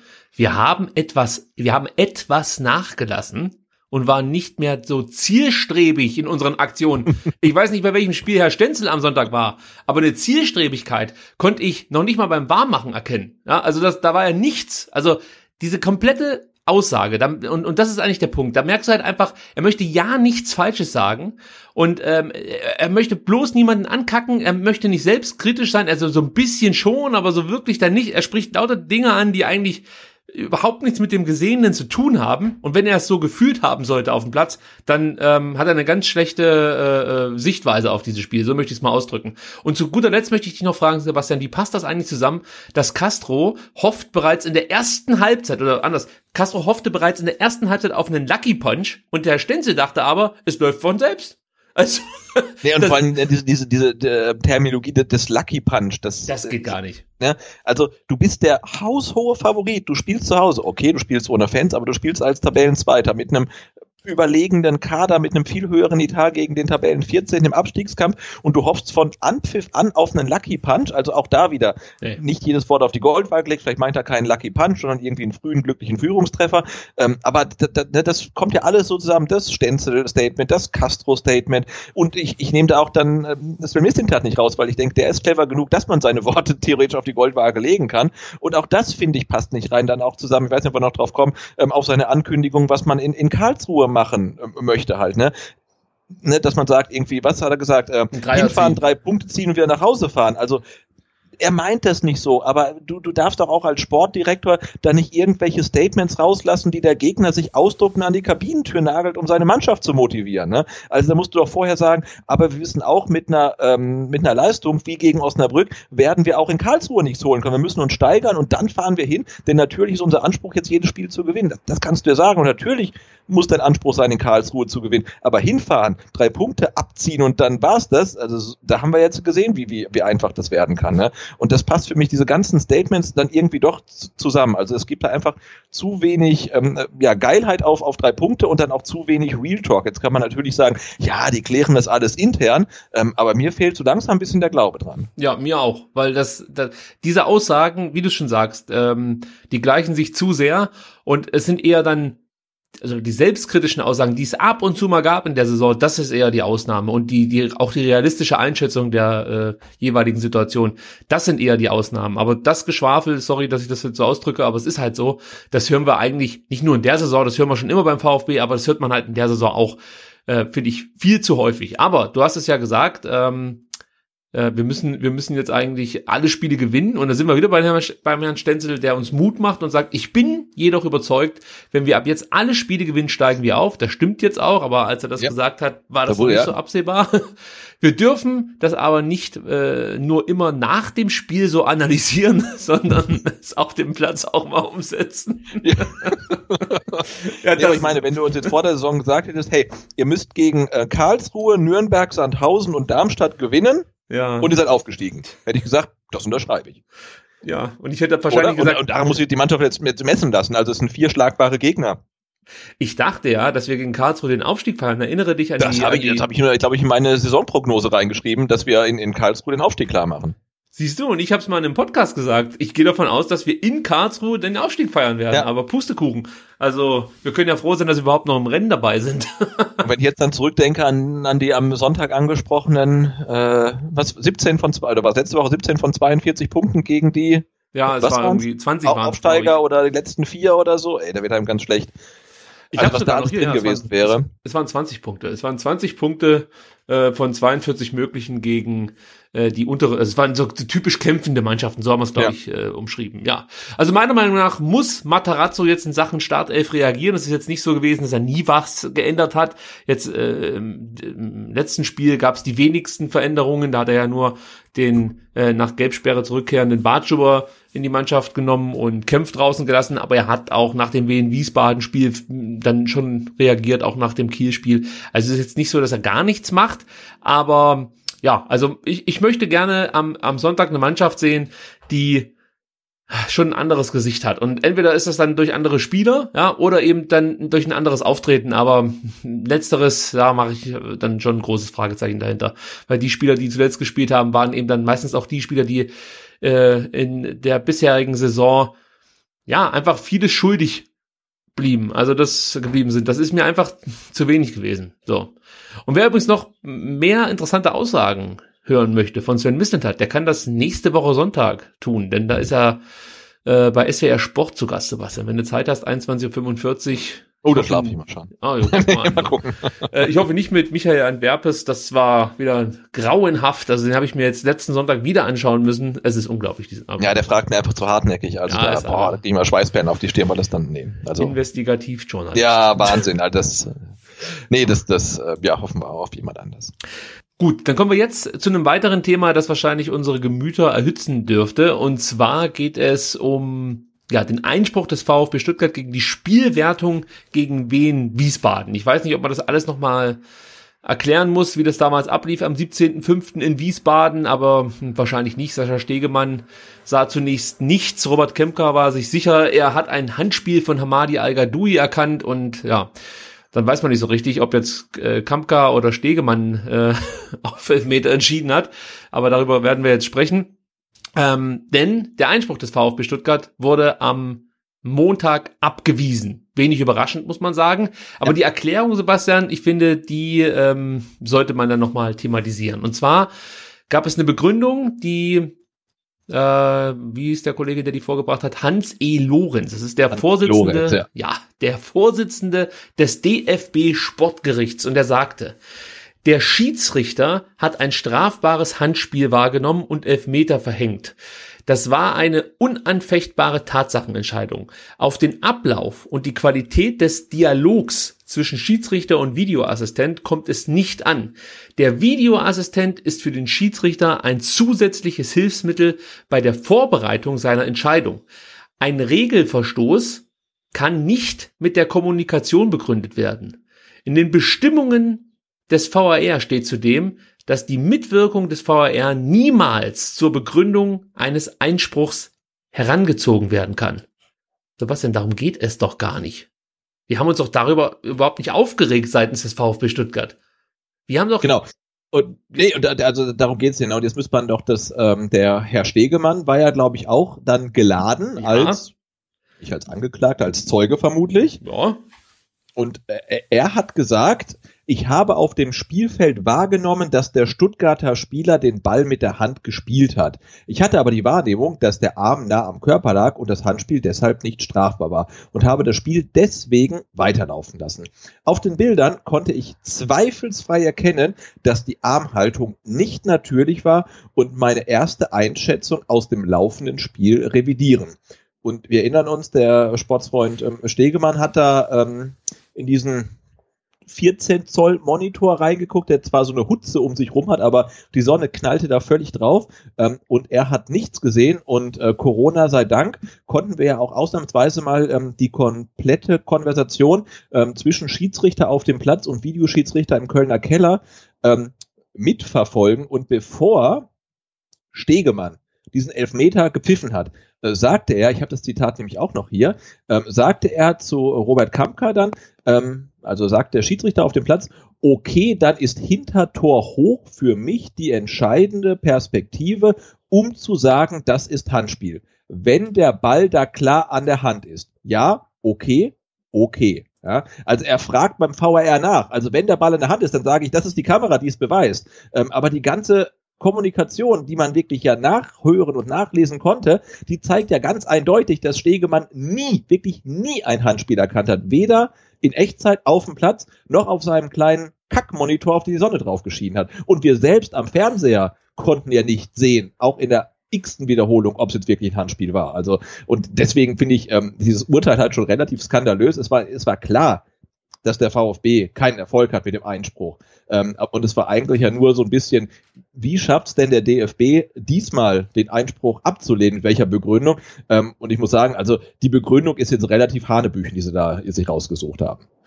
Deswegen jetzt eine neue Folge von Matlock. Weiß ich nicht. Nein. Was sah Stegemann? Ja.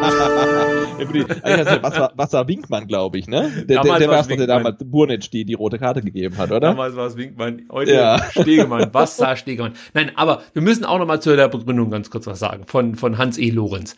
Also meiner Meinung nach hat der VfB ja dieses, dieses ähm, äh, diesen Regelverstoß moniert, dass praktisch der Schiedsrichter nicht zweifelsfrei erkannt hat, ob Al-Gadouja jetzt ähm, ja absichtlich, unabsichtlich, wie auch immer, ähm, die Hand am Ball hatte und ähm, sich dann vom vom V A R hat mehr oder weniger überreden lassen, beziehungsweise er konnte es nicht erkennen, der V A R hat gesagt, er konnte es erkennen und das wäre ein Regelverstoß gewesen, wenn genau. Der Schiedsrichter es nicht erkannt hat, aber dann trotzdem auf auf Anraten des V A R sagt, wir geben Elfmeter. Das wäre ein Regelverstoß gewesen und genau darum ging es dem VfB und hier wird als Begründung vorgebracht, dass, äh, wie wird's gesagt, in den Bestimmungen des V A R steht zudem, dass die mit Wirkung des V A R niemals zur Begründung eines Einspruchs herangezogen werden kann. Es war ja keine Mitwirkung, sondern es war ja, also es war schon eine Mitwirkung, aber es, es war ja eigentlich der Einzige, der überhaupt was gesehen hat. Also du hast es ja gerade eben super nochmal rausgeholt, ähm, den, den, in dem Fall ja erstmal Monolog, weil wir ja die Gegenseite nicht hören von Sascha Stegemann, wo man eindeutig raushören kann, dass er offensichtlich nichts erkennt. So, genau, oder nicht das sagt er auch, ne? Er sagt ja auch wirklich irgendwie, ähm, Robert, ich sehe hier nichts. Er hat einfach nichts gesehen. Also, weil, wie gesagt, dieser Monitor ist winzig, die Sonne scheint drauf und selbst äh, wir auf irgendwelchen Riesenfernsehern in der x-ten Wiederholung äh, können ja nicht zweifelsfrei entscheiden, war es ein Handspiel von Al-Gadouja, liegt die die Hand des des Wien Wiesbadener Spielers auf Al-Gadoujis Oberarm und der Ball fällt auf seine Hand. Man kann es schlichtweg nicht sehen. Ich bezweifle sogar, dass Robert Kempka es in Köln sehen kann. Das konnte kein Mensch sehen. Konntest du das also, erkennen? Man, man hört ja immer, die haben ja die hochauflösenden, ne? Also, ja, dann zeig's halt! So, nee, aber auch er kann es nicht sehen. Niemand kann es zweifelsfrei sehen. Dass sich dann der V A R da einschalte, ist schon mal ein Skandal. Ähm, ja, und, und, ähm, hat er ja, ja angeblich nicht. Man muss wirklich hier fragen, also, der, der Sportsfreund Stegemann jetzt halt gestern vor dem Sportgericht, äh, da, da möchte ich dann wirklich mal in den Raum stellen, stellen, dass er eventuell nicht die Wahrheit gesagt hat. Der hat gelogen. Einfach, ne? Sa- ja, Sascha Stegemann lügt. Und das sage ich nicht nur auf Twitter, sondern auch hier im Podcast. Der lügt. Denn jetzt pass mal auf, nimm noch mal die Stegemann-Aussage. Ich habe auf dem Spielfeld wahrgenommen, dass der Stuttgarter Spieler den Ball mit der Hand gespielt hat.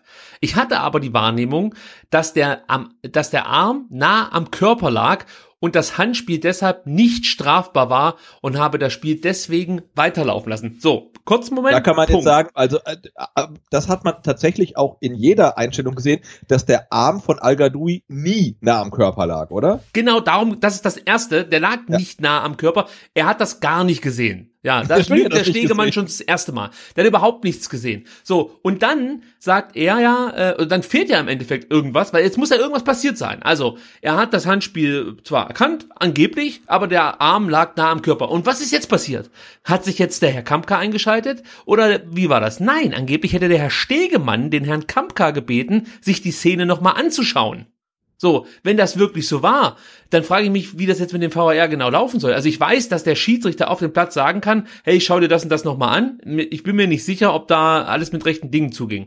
Aber ähm, wie ist das jetzt, wenn wenn jemand im Strafraum Hand spielt, der Schiedsrichter erkennt das Handspiel, wertet es aber als nicht strafbar?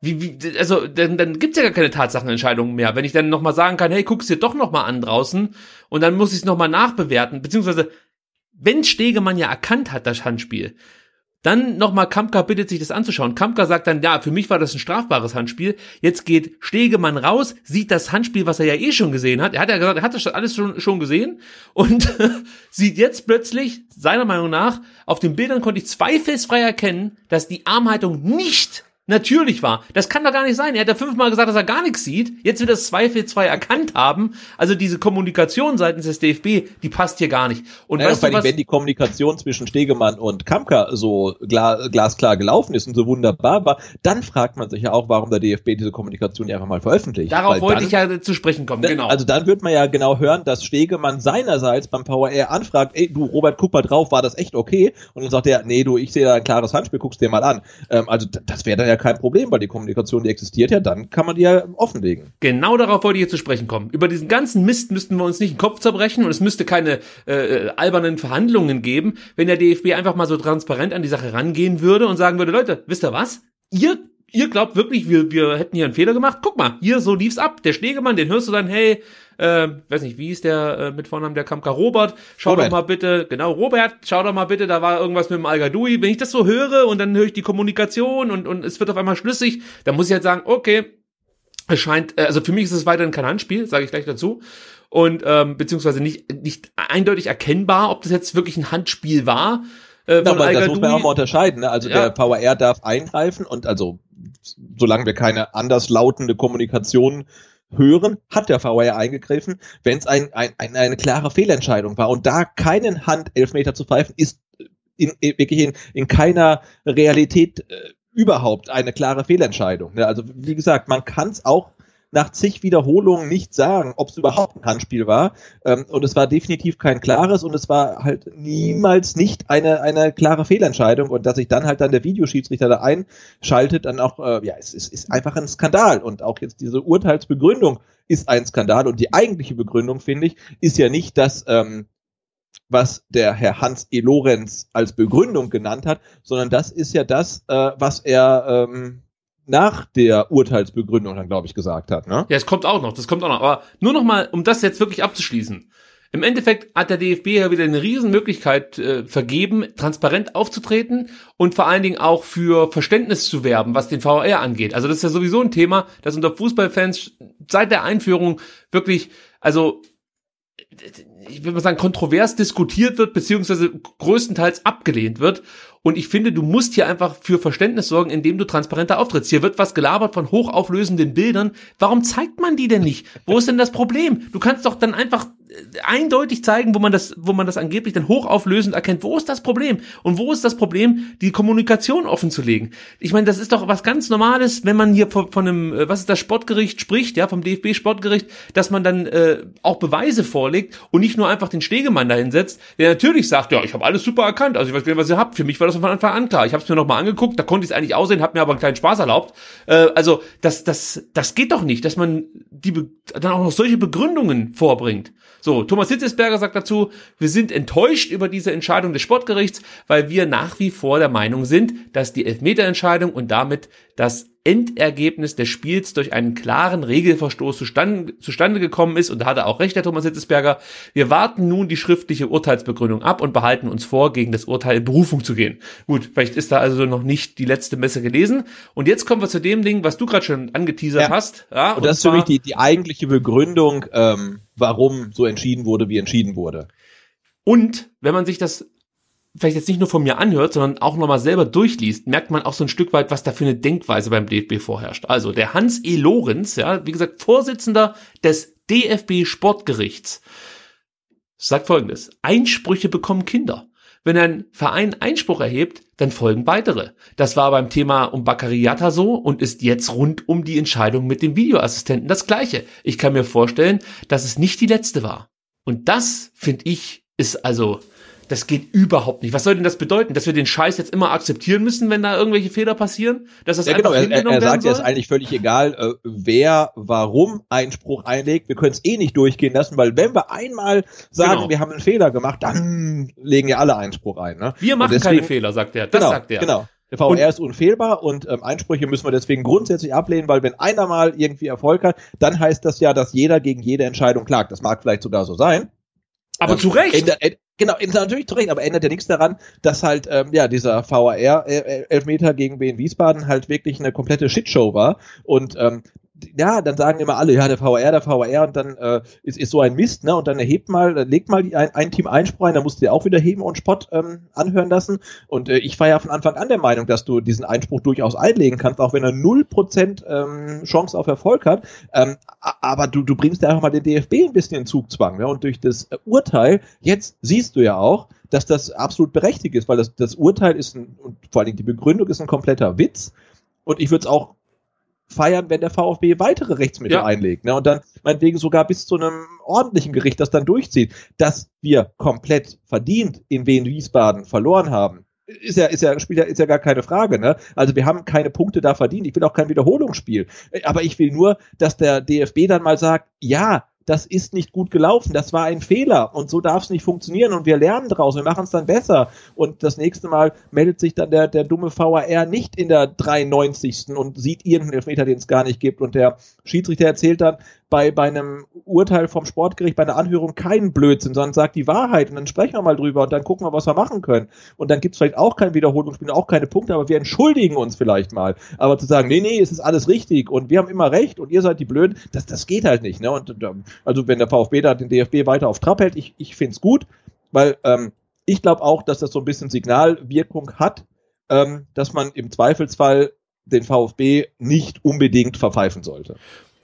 Das zum einen, und ich muss wirklich nochmal sagen, ich finde es aber auch widerlich, das muss ich unbedingt auch noch aufgreifen, dass der Herr Lorenz jetzt dieses Thema Baccariata damit reinbringt, weil das ja, sind natürlich total, ne? zwei komplett unterschiedliche Paar Schuhe. Ja, ja. Also äh, dagegen Einspruch einzulegen, dass Baccariata angeblich nicht, äh, weiß nicht, wie, wie viele Jahre ging es da, dreiundzwanzig ist, äh, sondern vierundzwanzig oder was auch immer, und nicht Baccariata heißt oder sonst irgendwas, ähm, das ist, es hat für mich ein ganz anderes Geschmäckle, als zu sagen, hey, hier wurde ein Regelverstoß begangen. Nicht absichtlich oder so, sondern vielleicht aus Unwissenheit heraus, warum auch immer. Aber es war ein Regelverstoß.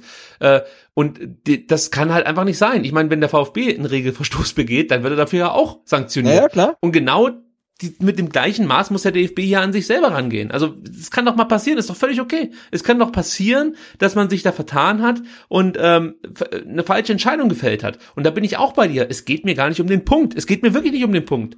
Wir hätten das Spiel auch acht null gewonnen, äh, gewinnen können und dann hätte es das acht eins da in der letzten Sekunde gegeben. Gut, da hätte natürlich keiner Einspruch eingelegt, aber du weißt, was ich meine. Es ja. geht darum, dass der Ablauf einfach falsch war. So hat es einfach nicht zu erfolgen. Das war ein Regelverstoß und dann kann man nicht mit irgendwelchen Begründungen kommen, die was ganz anderes äh, zugeben beziehungsweise äh, erklären. Und auf der anderen Seite kann der Stegemann sich nicht hinstellen und sagen, ich habe es gesehen und äh, habe dann erstmal weiterlaufen lassen, habe später mir nochmal überlegt, ich möchte es mir dann nochmal mal angucken, beziehungsweise der Kempka soll es sich angucken. All das ähm, ist etwas, das sich für den Zuschauer und auch für die Leute, die offensichtlich im Stadion waren und das ja auch alles mitbekommen haben und gehört haben, ähm, sich ganz anders dargestellt hat. Ja, und äh, dann muss man halt versuchen, das auch vernünftig zu erklären. Und am einfachsten wäre es, wie gesagt, man veröffentlicht den Dialog zwischen Kempka und Stegemann, dann hätte man das schon mal erledigt und und diese hochauflösenden Bilder, die brauche ich noch nicht mal sehen, weil es geht ja nicht darum, ob das jetzt nun wirklich Handspiel war oder nicht. Das ist ja gar nicht der Punkt, warum wir äh, Einspruch eingelegt haben, sondern es ist ja wirklich die Kommunikation, die es hier genau. zu beanstanden ja. gilt.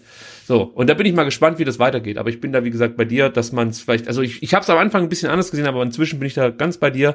Ähm, zieht es weiter durch. Also ja, nee, und da, da können auch dann alle möglichen jetzt irgendwie den den, äh, den den VfB dann irgendwie verarschen, weil er irgendwie da, ja. da weiterklagt. Aber nee, ich find's find's richtig, weil ich, ich finde, der D F B äh, ja verarscht da den den den Verein, der D F B verarscht da uns durch so eine völlig äh, ob obskure Urteilsbegründung und ich finde, das kann man einfach nicht so stehen lassen. Ne? Warum geht man nicht ehrlich miteinander um und sagt, hey, äh, da ist ein Fehler passiert, das sollte so nicht funktionieren, wir können euch den Punkt leider trotzdem nicht geben, es gibt auch kein Wiederholungsspiel, tut uns leid, aber ja, sorry, ist halt so, ne? Aber dann da so eine hanebüchene Begründung auszugraben und der, der Herr Stegemann denkt sich irgendwas aus und oh, das, das finde ich eklig. Immer wenn ich halt das Gefühl habe, ich werde verarscht, dann werde ich halt sauer, ne? Und ich hoffe, ja. dass es dem, äh, dass es unserem ähm, C E O genauso geht ähm, und ja, und der VfB das halt durchzieht. Also der, der Punkt ist mir echt egal, der, der VfB hat den Punkt nicht verdient, ne? Ähm, ist mir echt wurscht, aber da, da geht's dann halt, wie sagt man so schön, um die Gerechtigkeit. Also und wenn man gestern, wo wir wieder beim Thema sind, gestern das Spiel ähm, Hamburg gegen Kiel gesehen hat, das war ja auch äh, ähnlich äh, furchtbar, was da Schiedsrichter und, und, und Videoschiedsrichter anging. Also, du meinst ja. das vermeintliche Foul an Sonny Kittel? Ja, zum Beispiel. Das, ja, das war, ja. Und Dann, dann, dann läuft er raus, um sich das anzugucken. Der hat doch nicht mal auf den Monitor draufgeschaut, oder? Ach, das war, was war das nochmal für eine Aktion? Ah, nee, das war gegen, das war gegen, ähm, gegen Leibold oder gegen, ähm, da gab's auch ähm, Letschert, glaube ich, ja, ja. Ne? Gegen Letschert war das. Irgendwas also, war da auch klar, noch mal, der, ja. der Elfmeter war kein Elfmeter.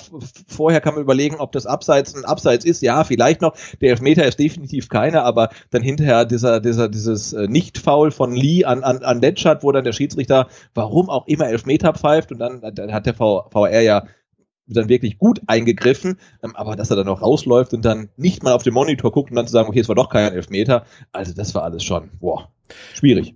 Wenn wir gerade bei der einen Mafia-Familie sind namens D F B, dann können wir auch noch zur anderen Mafia-Familie D F L gucken, denn die möchte gerne ihr Hygienekonzept anpassen, Sebastian. Ja. Und ähm, kurzfristig soll das bedeuten, dass Maskenpflicht für Ersatzspieler und Funktionäre ähm, ja entfallen soll in Zukunft. Und ähm, das Einzige, was die jetzt halt noch beachten müssen, ist, ist der Sicherheitsabstand. Ich gehe mal davon aus, dass es so anderthalb, zwei Meter sein werden, wie üblich.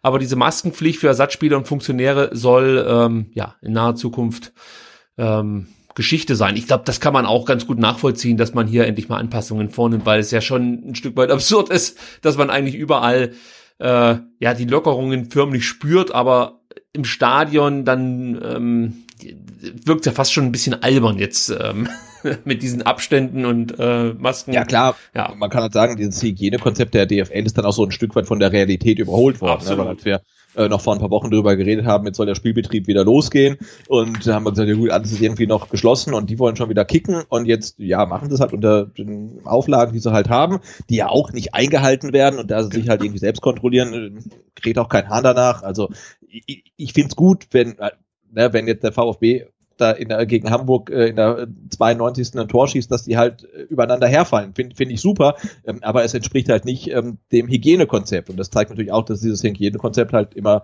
eine Farce war.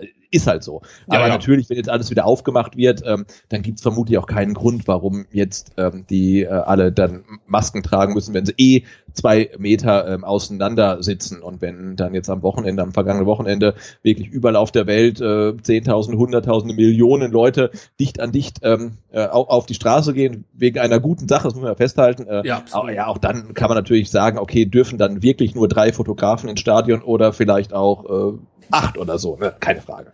Ja, da müssen wir natürlich auch noch abwarten, ähm, welche Folgen das in zwei Wochen genau. haben wird, ähm, ganz klar. Aber trotzdem bin ich auch dafür, dass man da jetzt bei der Maskenpflicht vielleicht etwas ähm, ja nachbessert, so möchte ich es mal sagen. Außerdem sollen in Zukunft mehr Delegierte der Clubs in den äh, Stadien anwesend sein dürfen. Bislang sind das ja für die Heimmannschaft acht, für die Auswärtsmannschaft vier. Wie viele es dann in Zukunft sein dürfen, das ist noch nicht genau festgelegt. Ähm, hängt wahrscheinlich dann unter Umständen auch vom Bundesland oder von, vom jeweiligen Bundesland ab.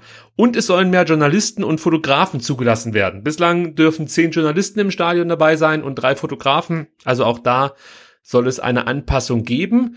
Und interessant wird's natürlich in Sachen Zuschauer. Denn auch da macht man, ja, weiß ich nicht, den Leuten Hoffnung oder ähm, ja versucht schon wieder so ein bisschen eine Stimmung zu erzeugen. Das ist jedenfalls mein Eindruck. Also zum einen versucht natürlich wieder Olli Kahn hat das, glaube ich, mal gemacht, also Vereinsfunktionäre versuchen da so ein bisschen Stimmung zu machen und, und, und sprechen davon, dass zum Beispiel in München zehn bis elftausend Zuschauer möglich und denkbar wären, ähm, und zwar dann zum, zum Bundesliga, ähm, Saisonstart zwanzig einundzwanzig. Der soll ja am elften neunten erfolgen, ähm, und da ist jetzt wohl die Idee, dass man eben zum Neustart der Bundesliga, oder nicht zum Neustart, sondern zum, zum, zum, Saisonstart, Start der neuen Saison, ja. ja, genau, äh, schrittweise Zuschauer zulassen möchte. Also ich habe dazu jetzt noch keine dezidierte Meinung, muss ich ganz ehrlich sagen. Also ich kann, ich kann halt einfach überhaupt nicht abschätzen, wie sich das alles entwickeln wird. Also äh, ich habe immer noch das Gefühl, dass das sich ganz schnell wieder alles ändern könnte. Also ich finde das alles immer noch sehr, sehr fragil. Ja, also ich sehe jetzt auch nicht unbedingt, warum der Sommer uns da groß helfen soll. Gut, wir sind mehr draußen und so. Wir haben das ja von Herrn Drosten gelernt. Das kann dazu beitragen, dass man eben nicht so viele äh, Aerosole einatmet in irgendwelchen geschlossenen Räumen. Alles klar. Aber du siehst ja auch Ländern, Länder mit, ähm, ich sag mal, wärmeren Klima, zum Beispiel dem Iran oder so, dass es da ja auch wieder eine zweite Welle zu geben scheint. Also ich bin da immer noch ein bisschen skeptisch, ob man da jetzt direkt schon wieder, ich sag mal, die Massen bewegen muss und ähm, ein Stadion auch mit zehntausend Leuten bestücken muss, weil es gibt die Anreise, es gibt die Abreise. Ähm, ja, also da bin ich noch ein bisschen skeptisch und würde einfach raten, etwas noch die ganze Situation abzuwarten und dann vielleicht, äh, weiß ich nicht, Mitte August nochmal darauf zu schauen. Das ist mein Empfinden.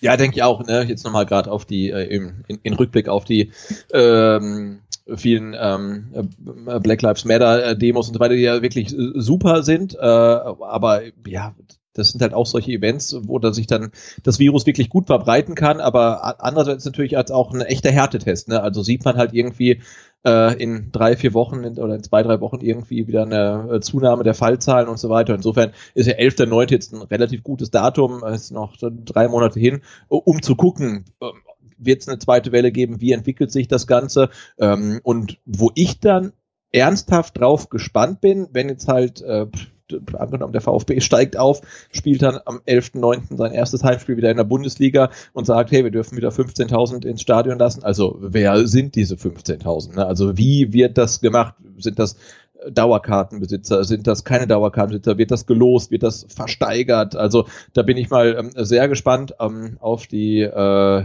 Mechanismen äh, guter und schlechter Art, die sich die Clubs dann einfallen lassen. Ja, also da müssen wir vielleicht noch ein bisschen abwarten, auch wie das dann ist, wenn der eine oder andere aus dem Urlaub wiederkommt. Also ja, einfach noch ein bisschen die Füße stillhalten, würde ich so empfehlen. Gut, dann äh, kommen wir zum Thema Lilian Eggloff. Da haben wir letzte Woche schon drüber gesprochen und es gibt Neuigkeiten zu diesem Thema. Letzte Woche ging es ja noch darum, ähm, dass der VfB ja noch noch keinen neuen Vertrag mit Lilian Eggloff aushandeln konnte. Äh, jetzt heißt es, dass es ja, dann doch kurz davor sei, äh, dass Lilian Eggloff einen neuen Vertrag beim VfB unterschreibt. Man müsse nur noch an Details feilen, sind die Insider-Informationen, die nicht wir haben, sondern ähm, ich glaube die Stuttgarter Zeitung. Äh, Laufzeit des neuen Vertrags soll bis zwanzig vierundzwanzig ähm, sein und äh, das wäre natürlich ein großer Erfolg des VfB Stuttgart, wenn man so ein hochgehandeltes Talent behalten könnte. Neben Gladbach sind unter anderem auch Schalke, Leipzig äh, und diverse andere Vereine an Lilian Eggloff dran. Also da gibt es mit Sicherheit viele, viele Interessenten. Und ähm, ich würde es wirklich abfeiern, wenn der VfB es schaffen könnte, Lilian Eggloff eben bis zwanzig vierundzwanzig zu verpflichten. Ich kann es aber überhaupt nicht einschätzen, wie wie groß die Chancen sind, dass der VfB äh, Eggloff jetzt hier halten kann. Ich ja, bin da noch ein bisschen nervös, möchte ich mal sagen. Also. Ja, und ja. aber auch andererseits sind ja dann auch Verträge, ja, haben halt eine gewisse Laufzeit, ja. aber was dann in den Verträgen drinsteht, dann eventuell sogar mit, weiß ich nicht, Ausstiegsklauseln oder auch sonst was, aber ist ja eigentlich dann auch egal, ne? Genauso wie jetzt ähm, bei Bei, bei Matarazzo, ob der jetzt eine Vertragsverlängerung bis zwanzig dreiundzwanzig oder bis zwanzig dreißig hat, also angenommen der VfB steigt auf unter ihm und er verliert die ersten sieben Saisonspiele, dann ist er halt Geschichte. Also dann ist eigentlich die äh, Vertragslaufzeit eigentlich nur der Indikator dafür, wie viel Abfindung der VfB zahlen muss. In, in, insofern sind lange Vertragslaufzeiten super, ähm, aber wenn halt irgendjemand kommt und er will diesen Spieler oder diesen Trainer unbedingt haben oder der Erfolg fehlt, dann, dann weiß man ja auch, was so ein Vertrag wert ist. Kurze Frage, kann man das Thema Matarazzo äh, und die Vertragsverlängerung, Sebastian, du weißt, was ich meine, ähm, kann man das ansprechen, dieses Thema? Oder? Ja, ich glaube eher, eher noch nicht. Okay, dann lassen wir es einfach mal so stehen. Ja, wir lassen es mal so stehen. Tja, ähm, dann hören wir doch einfach mal, was Pellegrino Matarazzo äh, zu Lilian Eggloff zu sagen hat und ähm, ja, ob er vielleicht ein bisschen mehr Optimismus verbreiten kann in Sachen Vertragsverlängerung für Lee Eggloff. Hey, ich gehe davon aus, dass er länger bleibt bei uns. Gehe ich schon davon aus. Äh, für mich gehört er seit dem Winter auch fest zum Trainingskader dazu, fix zum Team dazu. Äh, und habe ich nichts anderes gehört, nur medial, aber vom Spieler selbst. Habe ich schon das Gefühl, dass er hier in, in Stuttgart bleiben möchte und äh, fühlt sich wohl, fühlt sich wertgeschätzt und ähm, sehe auch eine, eine tolle Zukunft bei ihm. Ja, also Pellegrino Matarazzo sagt im Endeffekt genau das, was man sagt, ähm, äh, äh, ja, um um so ein bisschen die Gemüter zu beruhigen, aber wirklich überzeugend klang das jetzt nicht, äh, muss ich ganz ehrlich sagen. Nee, das klingt ähm, so, ja. Du sag mal was zum Eggloff, dann sagt der Matarazzo, wer, wer ist denn das? Ja, dieser mit den dunklen Haaren, der aus der U neunzehn. Oh ah, der, okay, kein Problem. Ja. Also so klingt das ein bisschen, oder? Ja, es ist wirkt etwas distanziert, das stimmt schon, ähm, aber das ist, glaube ich, einfach seine Art. Also ja, also, da, natürlich, er ist jetzt ja nicht, nicht, nicht irgendwie vor Emotionen überbordend, also ja. immer sehr ähm, nüchtern und so weiter, aber ja, wenn man halt so ein Statement hört und die, die Fans äh, machen sich halt irgendwie ihre Sorgen und Gedanken, bleibt das größte Talent, das vermeintlich größte Talent des VfB Stuttgart, dann hörst du halt so ein Statement. Das ist halt irgendwie bisschen komisch. Man möchte halt irgendwie die Begeisterung ähm, über diesen jungen Spieler in seinen Augen und in seinen Aussagen spüren. Ja, ja. Und das ist halt absolut nicht der Fall bei äh, Matarazzo. Aber wie gesagt, das liegt, glaube ich, an seiner Art. Apropos Jugend, da gab es heute auch noch eine interessante Nachricht, denn es gibt einen neuen Jugendkooperationspartner für den VfB Stuttgart. Es wird ähm, der VfR Heilbronn sein, der zu den Satellitenvereinen dazugehören wird, die ähm, ja immer mehr werden. In den letzten Wochen wurde ja bekannt, dass der S C Fullendorf dabei ist, der VfB Friedrichshafen, M T V Stuttgart und eben Sonnenhof Großarzbach. Jetzt dann auch ein Verein ja im Badischen ähm, vor den Toren Hoffenheims, auch eine interessante Wahl. Ähm, ja, aber ob das jetzt gut oder schlecht ist, wissen wir auch nicht. Äh, ich denke, ja, aber schlecht, spricht schlecht, aber für schlecht, dich. schlecht, schlecht kann es ja eigentlich nicht sein. Es ah, sei denn, ja. man hat irgendwie einen Vertrag unterschrieben, äh, in dem ähm, fixiert ist, dass man halt pro Saison so und so viele Spieler vom, vom VfR Heilbronn übernehmen muss. Ne? Aber ja. ich sonst denke ich, kann, kann das ja eigentlich nicht schlecht sein. Und wenn man da irgendwie dann auch in Baden irgendwie einen Fuß in der Tür hat und hat da irgendwie einen, ich kann es nicht einschätzen, wie gut die Jugendarbeit dort ist, ähm, aber ja, hat da mal irgendwie eine Art von Rahmenvertrag, und ein Spieler von dort kommt erstmal eher nach Stuttgart, als dass er nach Hoffenheim geht, ist das ja auf jeden Fall erstmal eine gute Sache. Sehe ich genauso. So, dann kommen wir zu einem verdienten Spieler hier beim VfB Stuttgart, der seine Karriere sehr wahrscheinlich ja in bummelig dreieinhalb Wochen beenden wird. Äh, die Rede ist von Mario Gomez. Der ähm, wird wenig überraschend nach dieser Saison nicht weiter für den VfB Stuttgart auflaufen. Der Vertrag läuft bekanntlich aus und ähm, ja, jetzt müssen wir mal abwarten, ob er hier irgendwie ein Engagement als Trainer oder eine anderen Funktion anstrebt oder ob er noch irgendwie äh, in den U S A oder in anderen Ländern nochmal ein, eine schnelle Mark machen möchte. Wobei, man muss sich vielleicht auch Gedanken machen, ob man aktuell in die U S A einreisen ja, möchte, also ich weiß nicht, ob man das allem, unbedingt... Vor allem, wenn du, wenn du einen Nachnamen hast, mit dem du eventuell auch aus Mexiko kommen könntest. Oh, so. Stimmt. Da habe ich noch gar nicht drüber nachgedacht, du hast absolut recht, das ist auch gefährlich. Ja, also, um das mal sagen, äh, zu sagen, also ich, ich finde wirklich, Mario Gomez ist halt eine der letzten wirklich großen Legenden hier beim VfB Stuttgart und man kann natürlich sich immer wieder darüber ärgern, wie das ablief, als er damals zu den Bayern gegangen ist, gar keine Frage, aber Mario Gomez ist halt so der Letzte, der übrig geblieben ist, der für so eine erfolgreiche Fußballzeit beim VfB Stuttgart steht, also klar, natürlich durch die Meisterschaft und so, aber auch sonst, das ist halt einfach mal ein Spieler gewesen, der hier beim VfB groß geworden ist und nicht schon bevor er groß geworden ist, irgendwie weggekauft wurde, sondern er ähm, wurde hier vom VfB zum zum Nationalspieler gemacht, zum Weltklasse-Stürmer, muss man fast schon sagen. Er hat uns mit zur Meisterschaft geschossen, hat uns eine tolle Rückrunde beschert, als er von Wolfsburg wieder kam.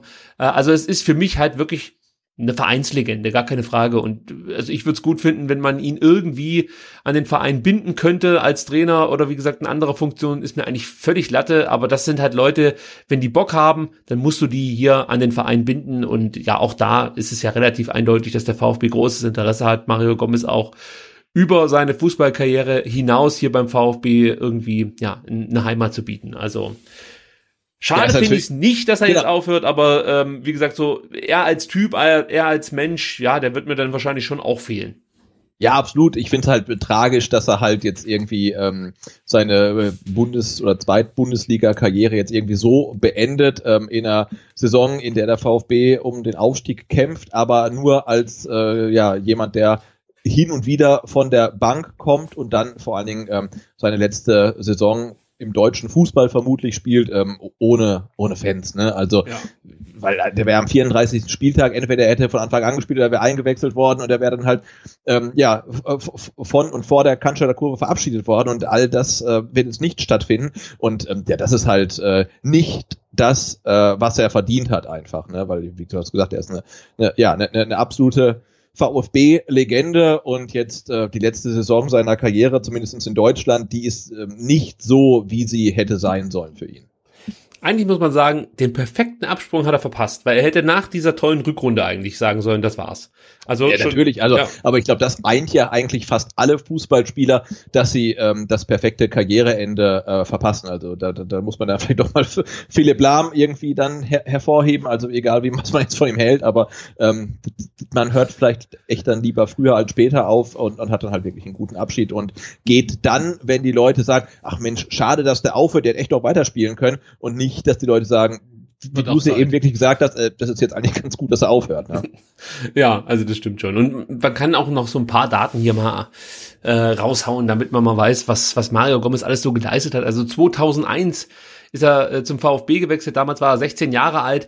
Drei Jahre später, am neunten dritten zweitausendvier, hat er dann sein Profidebüt gegeben in der Champions League gegen Chelsea. Ja, ich glaube, entdeckt hat ihn mehr oder weniger, äh, oder in Profikader gehievt hat ihn äh, Trapattoni. Ne? Richtig, ja. Trapp war's. Der hat äh, ihn gefördert und entdeckt. Ähm, das stimmt, absolut richtig. Für den VfB hat er bis jetzt, also es werden wahrscheinlich auch nicht mehr, obwohl, naja, ich möchte nicht so weit aus dem Fenster lehnen, aber er hat bis jetzt hundertneun Tore in zweihundertsiebenundzwanzig Pflichtspielen geschossen. Und Sebastian, konntest du inzwischen herausfinden, Nein. ob, okay. Kannst du, das kann ich kurz sagen, es gibt, ja, genau. Ich habe dann mal ähm, geguckt, ne? Also er hat hundertneun Tore für den VfB geschossen, ja, das ist schon eine Menge. Ähm, dann, dann, dann gucken wir mal, wo er in der Rangliste steht, und er war, glaube ich, äh, bei fußballdaten punkt de dann, ah, jetzt weiß ich es gar nicht mehr, äh, Vierter oder Fünfter. Und in dieser Statistik äh, wird Kakao noch vor ihm geführt. Und ich muss gestehen, ich hätte im Leben nicht gedacht, dass Kakao so wahnsinnig viele Tore für den VfB erzielt hat. Ähm, hat er aber. Und in dieser Statistik äh, wurde er mit hundertzehn geführt. Ähm, wenn man da ein bisschen weiter recherchiert, bei Wikipedia und beim Kicker, dann kommt man auf andere Zahlen. Dann hat Kakao entweder hundertsieben oder hundertneun geschossen, und ich glaube, diese zwei Tore Differenz, die stammen aus einem Ligapokal, wann immer der auch war. ähm, und ja, und so genau weiß man sich. Und entweder ähm, hat Mario Gomez jetzt genauso viele Tore wie Kakao geschossen oder bereits zwei mehr. Ähm, und nach einer Quelle auch noch eins weniger. Also äh, so oder so sollte Mario Gomez in dieser Saison auf jeden Fall noch ein Tor ähm, erzielen und wäre dann, ah, jetzt, ich, ich hoffe es stimmt, Vierter in der ewigen Torschützenliste ähm, des VfB Stuttgart. Auf Platz eins ist Karl Algehoeber. Natürlich, ja. Äh, auf Platz zwei... Ja. Jetzt muss ich mal überlegen, ob ich die alle zusammenkriege. Also da, da muss ich jetzt schon echt überlegen. Wer könnte denn auf Platz zwei sein? Also auf Platz vier ist aktuell Kakao. Auf jetzt Platz eins ist Algehoeber. Auf, hast ja, du die Liste gerade? Ja, ja, ja, ja, jetzt habe ich sie wieder bei Sandhausen. Okay, okay. Äh, auf Platz zwei, wer könnte das gewesen sein? Also, also Karl Algehoeber ist der Erste, der ähm, ja. ähm, hat äh, in äh, vierhundertzehn Spielen ähm, hundertsiebenundsechzig Tore geschossen. Und ähm, auf Platz zwei ist jemand, der hat noch mehr Spiele für den VfB Dann gemacht. Dann ist Solicher. Ja, genau. Ja. vierhundertsiebenundfünfzig Spiele und hundertfünfundfünfzig Tore. Und, und auf ähm, Platz drei, da brauche ich auch noch mal einen Hinweis. Ja, ähm, hat, naja, was heißt nur, also zweihundertachtundfünfzig Spiele für den VfB gemacht, hat hundertvierundzwanzig Tore geschossen. Damit hat er in jedem zweiten Spiel getroffen, also null Komma achtundvierzig und ähm, Tore pro Spiel, und hat damit die gleiche Quote wie Mario Gomez. Da muss er ja auch schon so acht, neun Jahre beim VfB gewesen sein. Ja. Sag mal. Er hat auch eine Zeit lang ähm, b- bei Arminia Bielefeld gespielt. Ähm, bei Arminia Bielefeld, das steht aber völlig auf dem Schlauch. Da fällt mir nur Günter Schäfer ein, aber der ist es nicht. Ja, ähm, aber ähnliches, ähnliches. Ich, ich vermute mal, die haben zusammen bei. Aber nicht Fritz Walter, nee. Doch, natürlich Fritz Walter. Echt? Ich, ich, ja. hab, ich wollte vorhin schon drei sagen, Fritz Walter, dann dachte ich aber, der hat, der hat doch keine hundert Tore geschossen für den VfB. hundertvierundzwanzig, wo ist mein Kanon? Ja. Ja. Scheiße. Okay, das hätte ich, also Fritz Walter lag mir wirklich auf der Zunge, weil das war natürlich so der Stürmer schlechthin in meiner Jugend, den ich abgefeiert habe.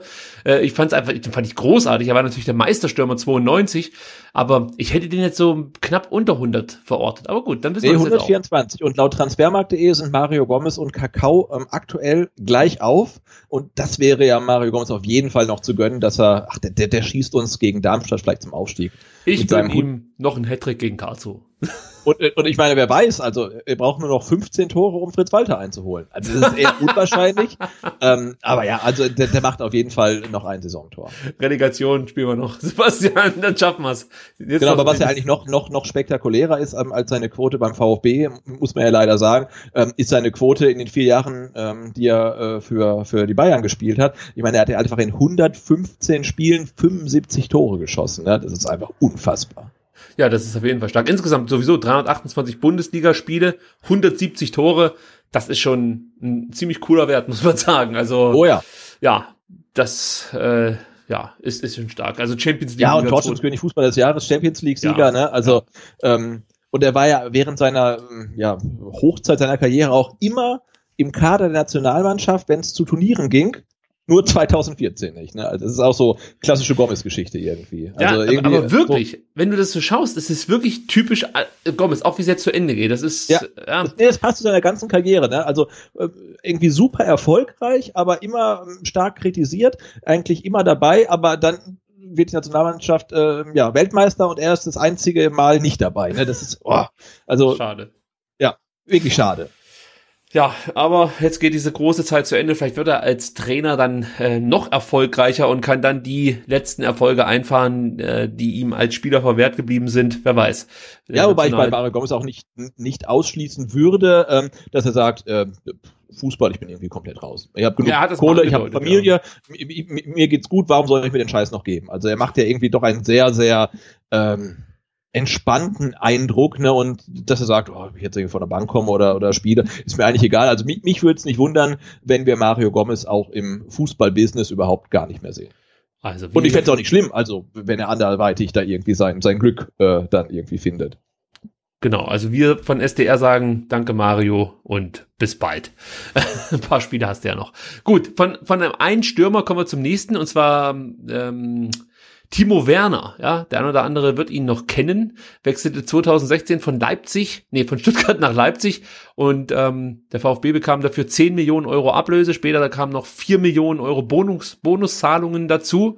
Und jetzt, ihr werdet es mitbekommen haben, steht ja Timo Werner vor einem großen Wechsel von Leipzig nach London, genauer gesagt zu Chelsea. Man spricht da von fünfzig bis sechzig Millionen Euro, die ähm, ja, festgeschrieben sein sollen. Also das müsste dann Chelsea eben hinlegen, um Werner aus seinem Vertrag rauszukaufen. Genau, Schnäppchen eigentlich. Oh, also Schnäpple. Ist so, ne? Also denke ich, also ja, wenn keine fixe Vertrag, äh, Ablösesumme festgelegt wäre, wird er wahrscheinlich teurer sein, auch in Corona-Zeit. Ich kann es überhaupt nicht mehr einschätzen jetzt durch diese ganze Corona-Geschichte, muss ich ganz ehrlich sagen. Und ich habe auch irgendwie das Gefühl, also wenn ich jetzt schaue, ich glaube, Werner hat jetzt fünfundzwanzig Tore gemacht in der Bundesliga-Saison. Das ist natürlich ein toller Wert, aber irgendwie habe ich immer noch das Gefühl, dass er überschätzt ist. Also, traditionell überschätzt seit Jahren. Ja, also es ist wirklich so. Also wenn ich den bei der Nationalmannschaft sehe, dann freue ich mich fast schon immer ein bisschen, weil ich dann denke so, jetzt seht ihr mal den wahren Werner, den wir ertragen mussten, weil da scheitert er ja auch immer so ein Stück weit an sich selber. Aber ähm, ja, seine Erfolge in Leipzig lassen sich leider nicht abstreiten und hat natürlich... Genau, und ich habe auch gel- gelesen, wen, wen Chelsea noch irgendwie so verpflichten will, und ich glaube, das sind Spieler, die haben nicht unbedingt äh, seine Qualität und die kosten halt viel, viel mehr Geld. Also insofern glaube ich, dass das äh, äh, ja, für, ja. Für, für, für Chelsea jetzt eigentlich schon ähm, ein ganz guter Deal ist, und ich meine, ähm, Abramovic ist ja sowieso gerade wieder am Einkaufen und kauft sich jetzt nicht nur äh, Kunstwerke und Gemälde, sondern halt auch Stürmer. Also für uns ist es ja eigentlich nur interessant, weil für den VfB dann eben auch noch ein paar Millionchen hinten runterfallen, und da spricht man so zwischen oder rechnet mit fünf bis acht Millionen Euro, so genau weiß man es offensichtlich nicht, weil die eine Zeitung spricht von fünf Millionen, die andere von sechs und die nächste von acht Millionen, deswegen habe ich mir gedacht, ähm, ja, ich spanne das Ganze einfach mal und äh, sage dann fünf bis acht Millionen und liegt dann definitiv richtig, und es ist auch interessant, wie sich dieses ganze... wie sich diese diese diese Zahlung für den VfB zusammensetzt. Zum einen hat sich der VfB eine Klausel äh, in den Vertrag schreiben lassen, beziehungsweise in den in den Ablösevertrag damals, dass sie an einem Weiterverkauf mit circa sechs Prozent beteiligt werden. Das wäre in dem Fall circa drei Komma fünf Millionen Euro. Und äh, dazu gibt es dann noch eine Ausbildungsentschädigung, äh, die dem VfB zusteht. Und da gibt's halt die eine Meldung, die spricht von eins Komma fünf Millionen Euro, eine andere von ein bisschen mehr. Deswegen möchten wir uns jetzt hier nicht ganz genau festlegen, wie viel das am Ende sein werden. Aber man kann, glaube ich, sagen, fünf Millionen sind's auf jeden Fall, die der VfB bekommen wird, eben durch Ausbildungsentschädigung und eben durch diese Weiterverkaufsbeteiligung, die man sich ähm, in den Vertrag schreiben lassen hat. Und ähm, ich würde mal sagen, das ist ja eigentlich genau ein Gregor Kobel, den man da bekommt. Das würde ja genau passen, und es wäre auch gut, weil wir brauchen die Kohle für den Kobel. Ja, absolut. Nee, und wenn man jetzt dann überlegt, dass man damals ähm, beim Verkauf von Timo Werner an Leipzig gefühlt zu wenig Geld bekommen hat, aber dann jetzt mit den äh, ja, Bonuszahlungen, die es dann noch im Laufe der letzten Jahre gab, plus jetzt diese Weiterverkaufsbeteiligung, ähm, ja, hat ja dann der Verkauf von Timo Werner dem VfB so ungefähr zwanzig Millionen gebracht. Das ist dann, glaube ich, auch okay, wenn man bedenkt, wie gut oder wie schlecht er dann damals zum Zeitpunkt des Verkaufs war. Also ich finde es nur deshalb okay, weil der VfB verkaufen musste. Also das ja, absolut, ist, ja. deswegen, also das war halt so ein, so ein Verkauf, das war klar, dass der VfB da nicht als großer Sieger hervorgehen wird. Es, es war einfach logisch, Werner wird wechseln, muss mehr oder weniger auch wechseln, damit man diese Zweitligasaison damals ähm, mitfinanzieren kann. Das war ja auch wichtig, dass man da Kohle reinbekommt und und und äh, sag mal diesen diesen unerwarteten Abstieg ein Stück weit abfedern kann. Ähm, aber auf der anderen Seite sage ich schon, dass zwanzig Millionen, also sollte es dann wirklich so kommen, ähm, für Werner eigentlich wahrscheinlich zu wenig waren. Aber ja, an Betracht der Situation damals muss man sagen, ist es auch wieder okay. Also ich glaube jetzt nicht, dass dass wir da, weiß nicht, das Doppelte hätten raushandeln können oder so. Deswegen, ja, gehe ich schon mit. Nee, das ist okay. Mit zwanzig Millionen muss man zufrieden sein. Da damals so eine so eine Situation, wo ja die die Spieler dann meistens doch ähm, ja irgendwie gefühlt unter Wert äh, äh, dann weggingen. Ne? Vor allen Dingen auch äh, Stichwort äh, Antonio Antonio Rüdiger, mit dem dann Timo ja. Werner bei Chelsea wieder zusammenspielen wird. Ja, da sind wir natürlich dann gespannt, ob da der Antonio Rüdiger so Bock drauf hat. Sehen wir dann. Ähm, wichtig für den VfB war es eigentlich, dass Werner im letzten Jahr nicht zu den Münchnern gegangen ähm, ist, denn damals hätte der VfB deutlich weniger kassiert, wenn es dazu gekommen wäre. Zum einen gibt es bei ähm, ja, Binnentransfers, möchte ich mal so sagen, keine Ausbildungsentschädigung und zum anderen hätte die Ablösesumme damals auch nur fünfundzwanzig Millionen Euro betragen. Äh, also es wäre natürlich dann deutlich weniger gewesen, dass der VfB hätte, oder ja, wäre hinten raus weniger für den VfB abgefallen, so möchte ich es mal. Genau, ganz ganz ehrlich, also auch wenn es beim ähm, Transfer zu den Münchnern deutlich mehr Kohle für den VfB gegeben hätte, wäre ich trotzdem dafür gewesen, dass er äh, nach London wechselt, nicht nach München. Ja, also das sowieso. Das muss man. Also, ich mir echt, oh, also ich meine, Leipzig war echt schon schlimm, aber dann auch irgendwie das, das Bayern-Trikot, also da bin ich dann ganz froh, dass er ins Ausland geht. Also nach Leipzig kann es eigentlich kaum noch was Schlimmeres geben. Das muss man einfach wirklich mal so sagen. Wenn man als junger Spieler in dem Alter nach Leipzig geht, sorry, also das ist, man kann sich gar nicht so weit von diesem ganzen Thema Fußball, äh, von diesem ganzen Konstrukt lösen, dass man diesen äh, diesen Gedanken, diesen eigentlichen Fußballgedanken so weit hinten anstellt und das einfach so über sich ergehen lässt. Das ist, ich, ich kann es einfach nicht verstehen. Vor allen Dingen, wenn du von so einem Verein wie dem VfB Stuttgart kommst, ja, also weißt, was es bedeutet, Tradition zu haben, vor, vor allen Dingen Fans zu haben, ja, also allein das ist ja schon äh, etwas Besonderes für viele Leipziger äh, Spieler, dass es Fans gibt. Ähm, und äh, da, da kann ich es halt überhaupt nicht nachvollziehen, wie man dann sagt, okay, Leipzig ist meine Station, weil es hätte bestimmt auch andere Vereine gegeben, die Interesse gehabt haben, äh, die Interesse äh, hatten und äh, ja, vielleicht, vielleicht äh, hätte man dann als VfB-Fan damit auch ein Stück weit besser leben können. Genau, so wobei man jetzt halt auch ganz nüchtern betrachten muss, aus Sicht von Timo Werner war jetzt der Wechsel nach Leipzig vermutlich nicht die allerdümmste Entscheidung. Da gehe ich nicht mit. Das war eine dumme Entscheidung. Aber ich weiß schon, was du meinst. Alles gut. Ähm, gut, dann kommen wir zum letzten Thema für heute. Und das ist nur ein absolutes Randthema, aber man muss es erwähnen, denn es geht um den VfB zwei, der natürlich äh, aufgrund von Corona viel zu kurz kommt bei uns in den letzten Ausgaben. Aber jetzt gibt es eine Neuigkeit und ähm, die möchten wir mit euch teilen. Denn, ähm, wie ihr vielleicht wisst, der VfB steht ja immer noch im W F V-Pokal-Viertelfinale. Das nicht ausgetragen werden konnte. Ihr wisst Bescheid, Corona, wenn ihr dann mitbekommen haben.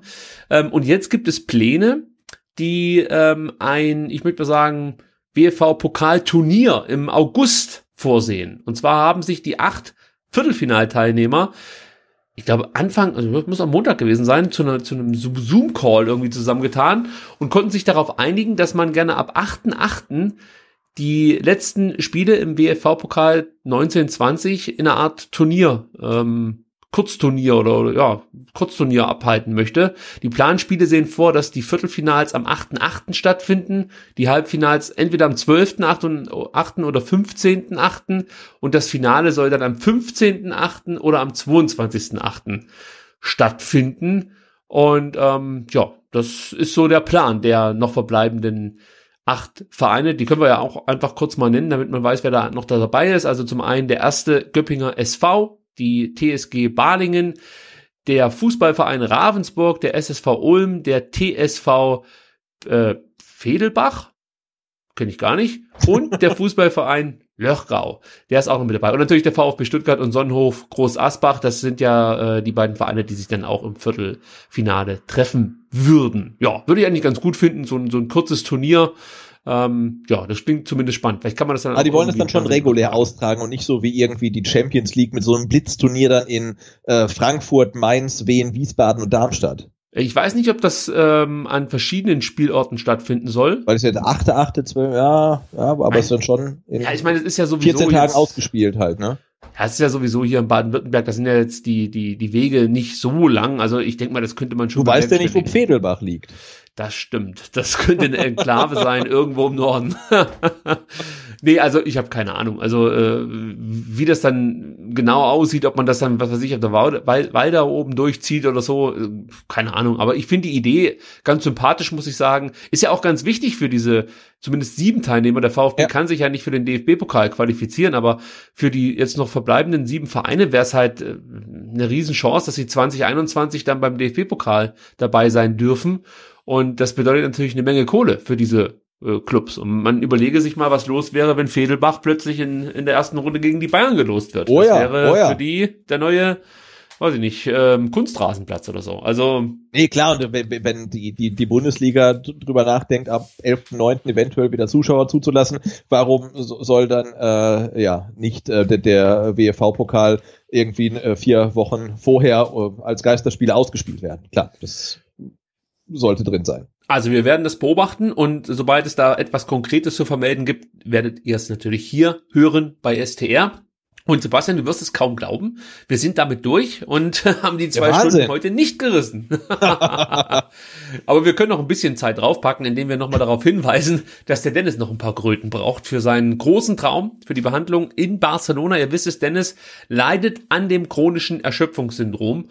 Und ähm, wir hatten mal das große Ziel, dass wir zum Ende dieser widerlichen Zweitligasaison Dennis endlich dann ähm, seine hundertzehntausend Euro zusammengesammelt haben wollen. Und ähm, ich finde, das muss jetzt drin sein. Also wir haben jetzt ja, noch... Das sieht aber gut aus, weil ich habe gerade gesehen, da ging vor einem Tag eine Großspende ein. Ui. Und es sind jetzt wirklich nur noch äh, fünftausendvierhundertfünfundfünfzig Euro. So, also ich... behaupte jetzt einfach mal, das muss drin sein, dass wir das in ja. dreieinhalb Wochen schaffen. Der große Spendenmarathon jetzt zum Abschluss der Saison. Ähm, also schaut einfach bei v f b s t r punkt d e vorbei. Da gibt es den Link zur GoFundMe-Kampagne mit allen möglichen Informationen, äh, warum man den Dennis jetzt am besten helfen könnte. Und es wäre wirklich einfach nur fantastisch, wenn wir das wirklich zum Abschluss dieser Saison noch irgendwie hinbekommen. Ähm, ja, helft da einfach ein Stück weit. Jeder Cent zählt, ja, ob ihr jetzt einen Euro spendet oder tausend, ist zwar nicht egal, aber ihr sollt halt einfach spenden. So, dann können wir es einfach so zusammenfassen. Sebastian. Ja, absolut. Und, und wenn wir, wenn wir das irgendwie ähm, ja vollkriegen, also ich sehe auch gerade, ne, der der, äh, der der Martin hat ja ähm, achtzehnhundertdreiundneunzig Sticker ähm, verschickt gegen Spenden, da kam auch wahnsinnig viel zusammen und ich glaube, wenn wir die ähm, hundertzehntausend ähm, Euro für Dennis zusammenbekommen, dann ist das auf jeden Fall unabhängig davon, auf welchem Platz der VfB die Saison beendet, der g- größte äh, Erfolg dieser Spielzeit. Ja, für uns Fans auf jeden Fall. Also das war ja wirklich eine Aktion, die, die über die Fans kommuniziert wurde und man hat dann zusammen einem VfB-Fan geholfen und das wäre einfach schön. Vielleicht wäre das auch ein gutes Zeichen in der aktuellen Zeit, ja. dass man sich gegenseitig helfen kann. Solidarität, ihr wisst es schon. Peace, Love and Harmony.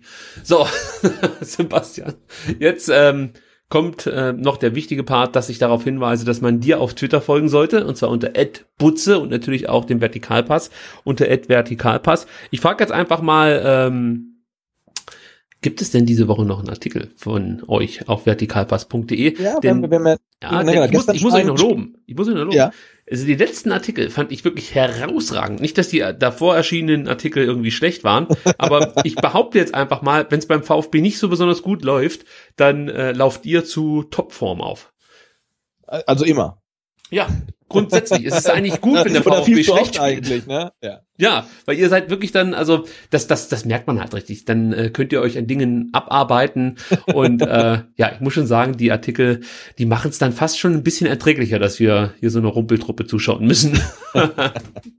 Ja, die Woche ist die Woche ist noch lang. Ähm, ich denke, da kommt noch was bis Sonntag. Also ich bin gespannt und freue mich drauf und das könnt ihr natürlich auch machen. Und wenn ihr auf Twitter ähm, ja irgendwie nicht zugegen seid, dann geht einfach auf vertikalpass punkt d e und lest euch da durchs komplette Archiv. Viel Spaß in den nächsten Monaten. Also dann, ähm, Sebastian, würde ich sagen, danke, dass du dir Zeit genommen hast. Ich danke Gerne. Den Hörern für ihre Aufmerksamkeit. Wir hören uns am Sonntag um dreizehn Uhr wieder beim Fanradio Twitch. .com slash VfBSTR von Fans für Fans und ähm, ja, damit sind wir durch. Danke fürs Zuhören. Bis dann. Ciao. Macht's gut. Tschüss.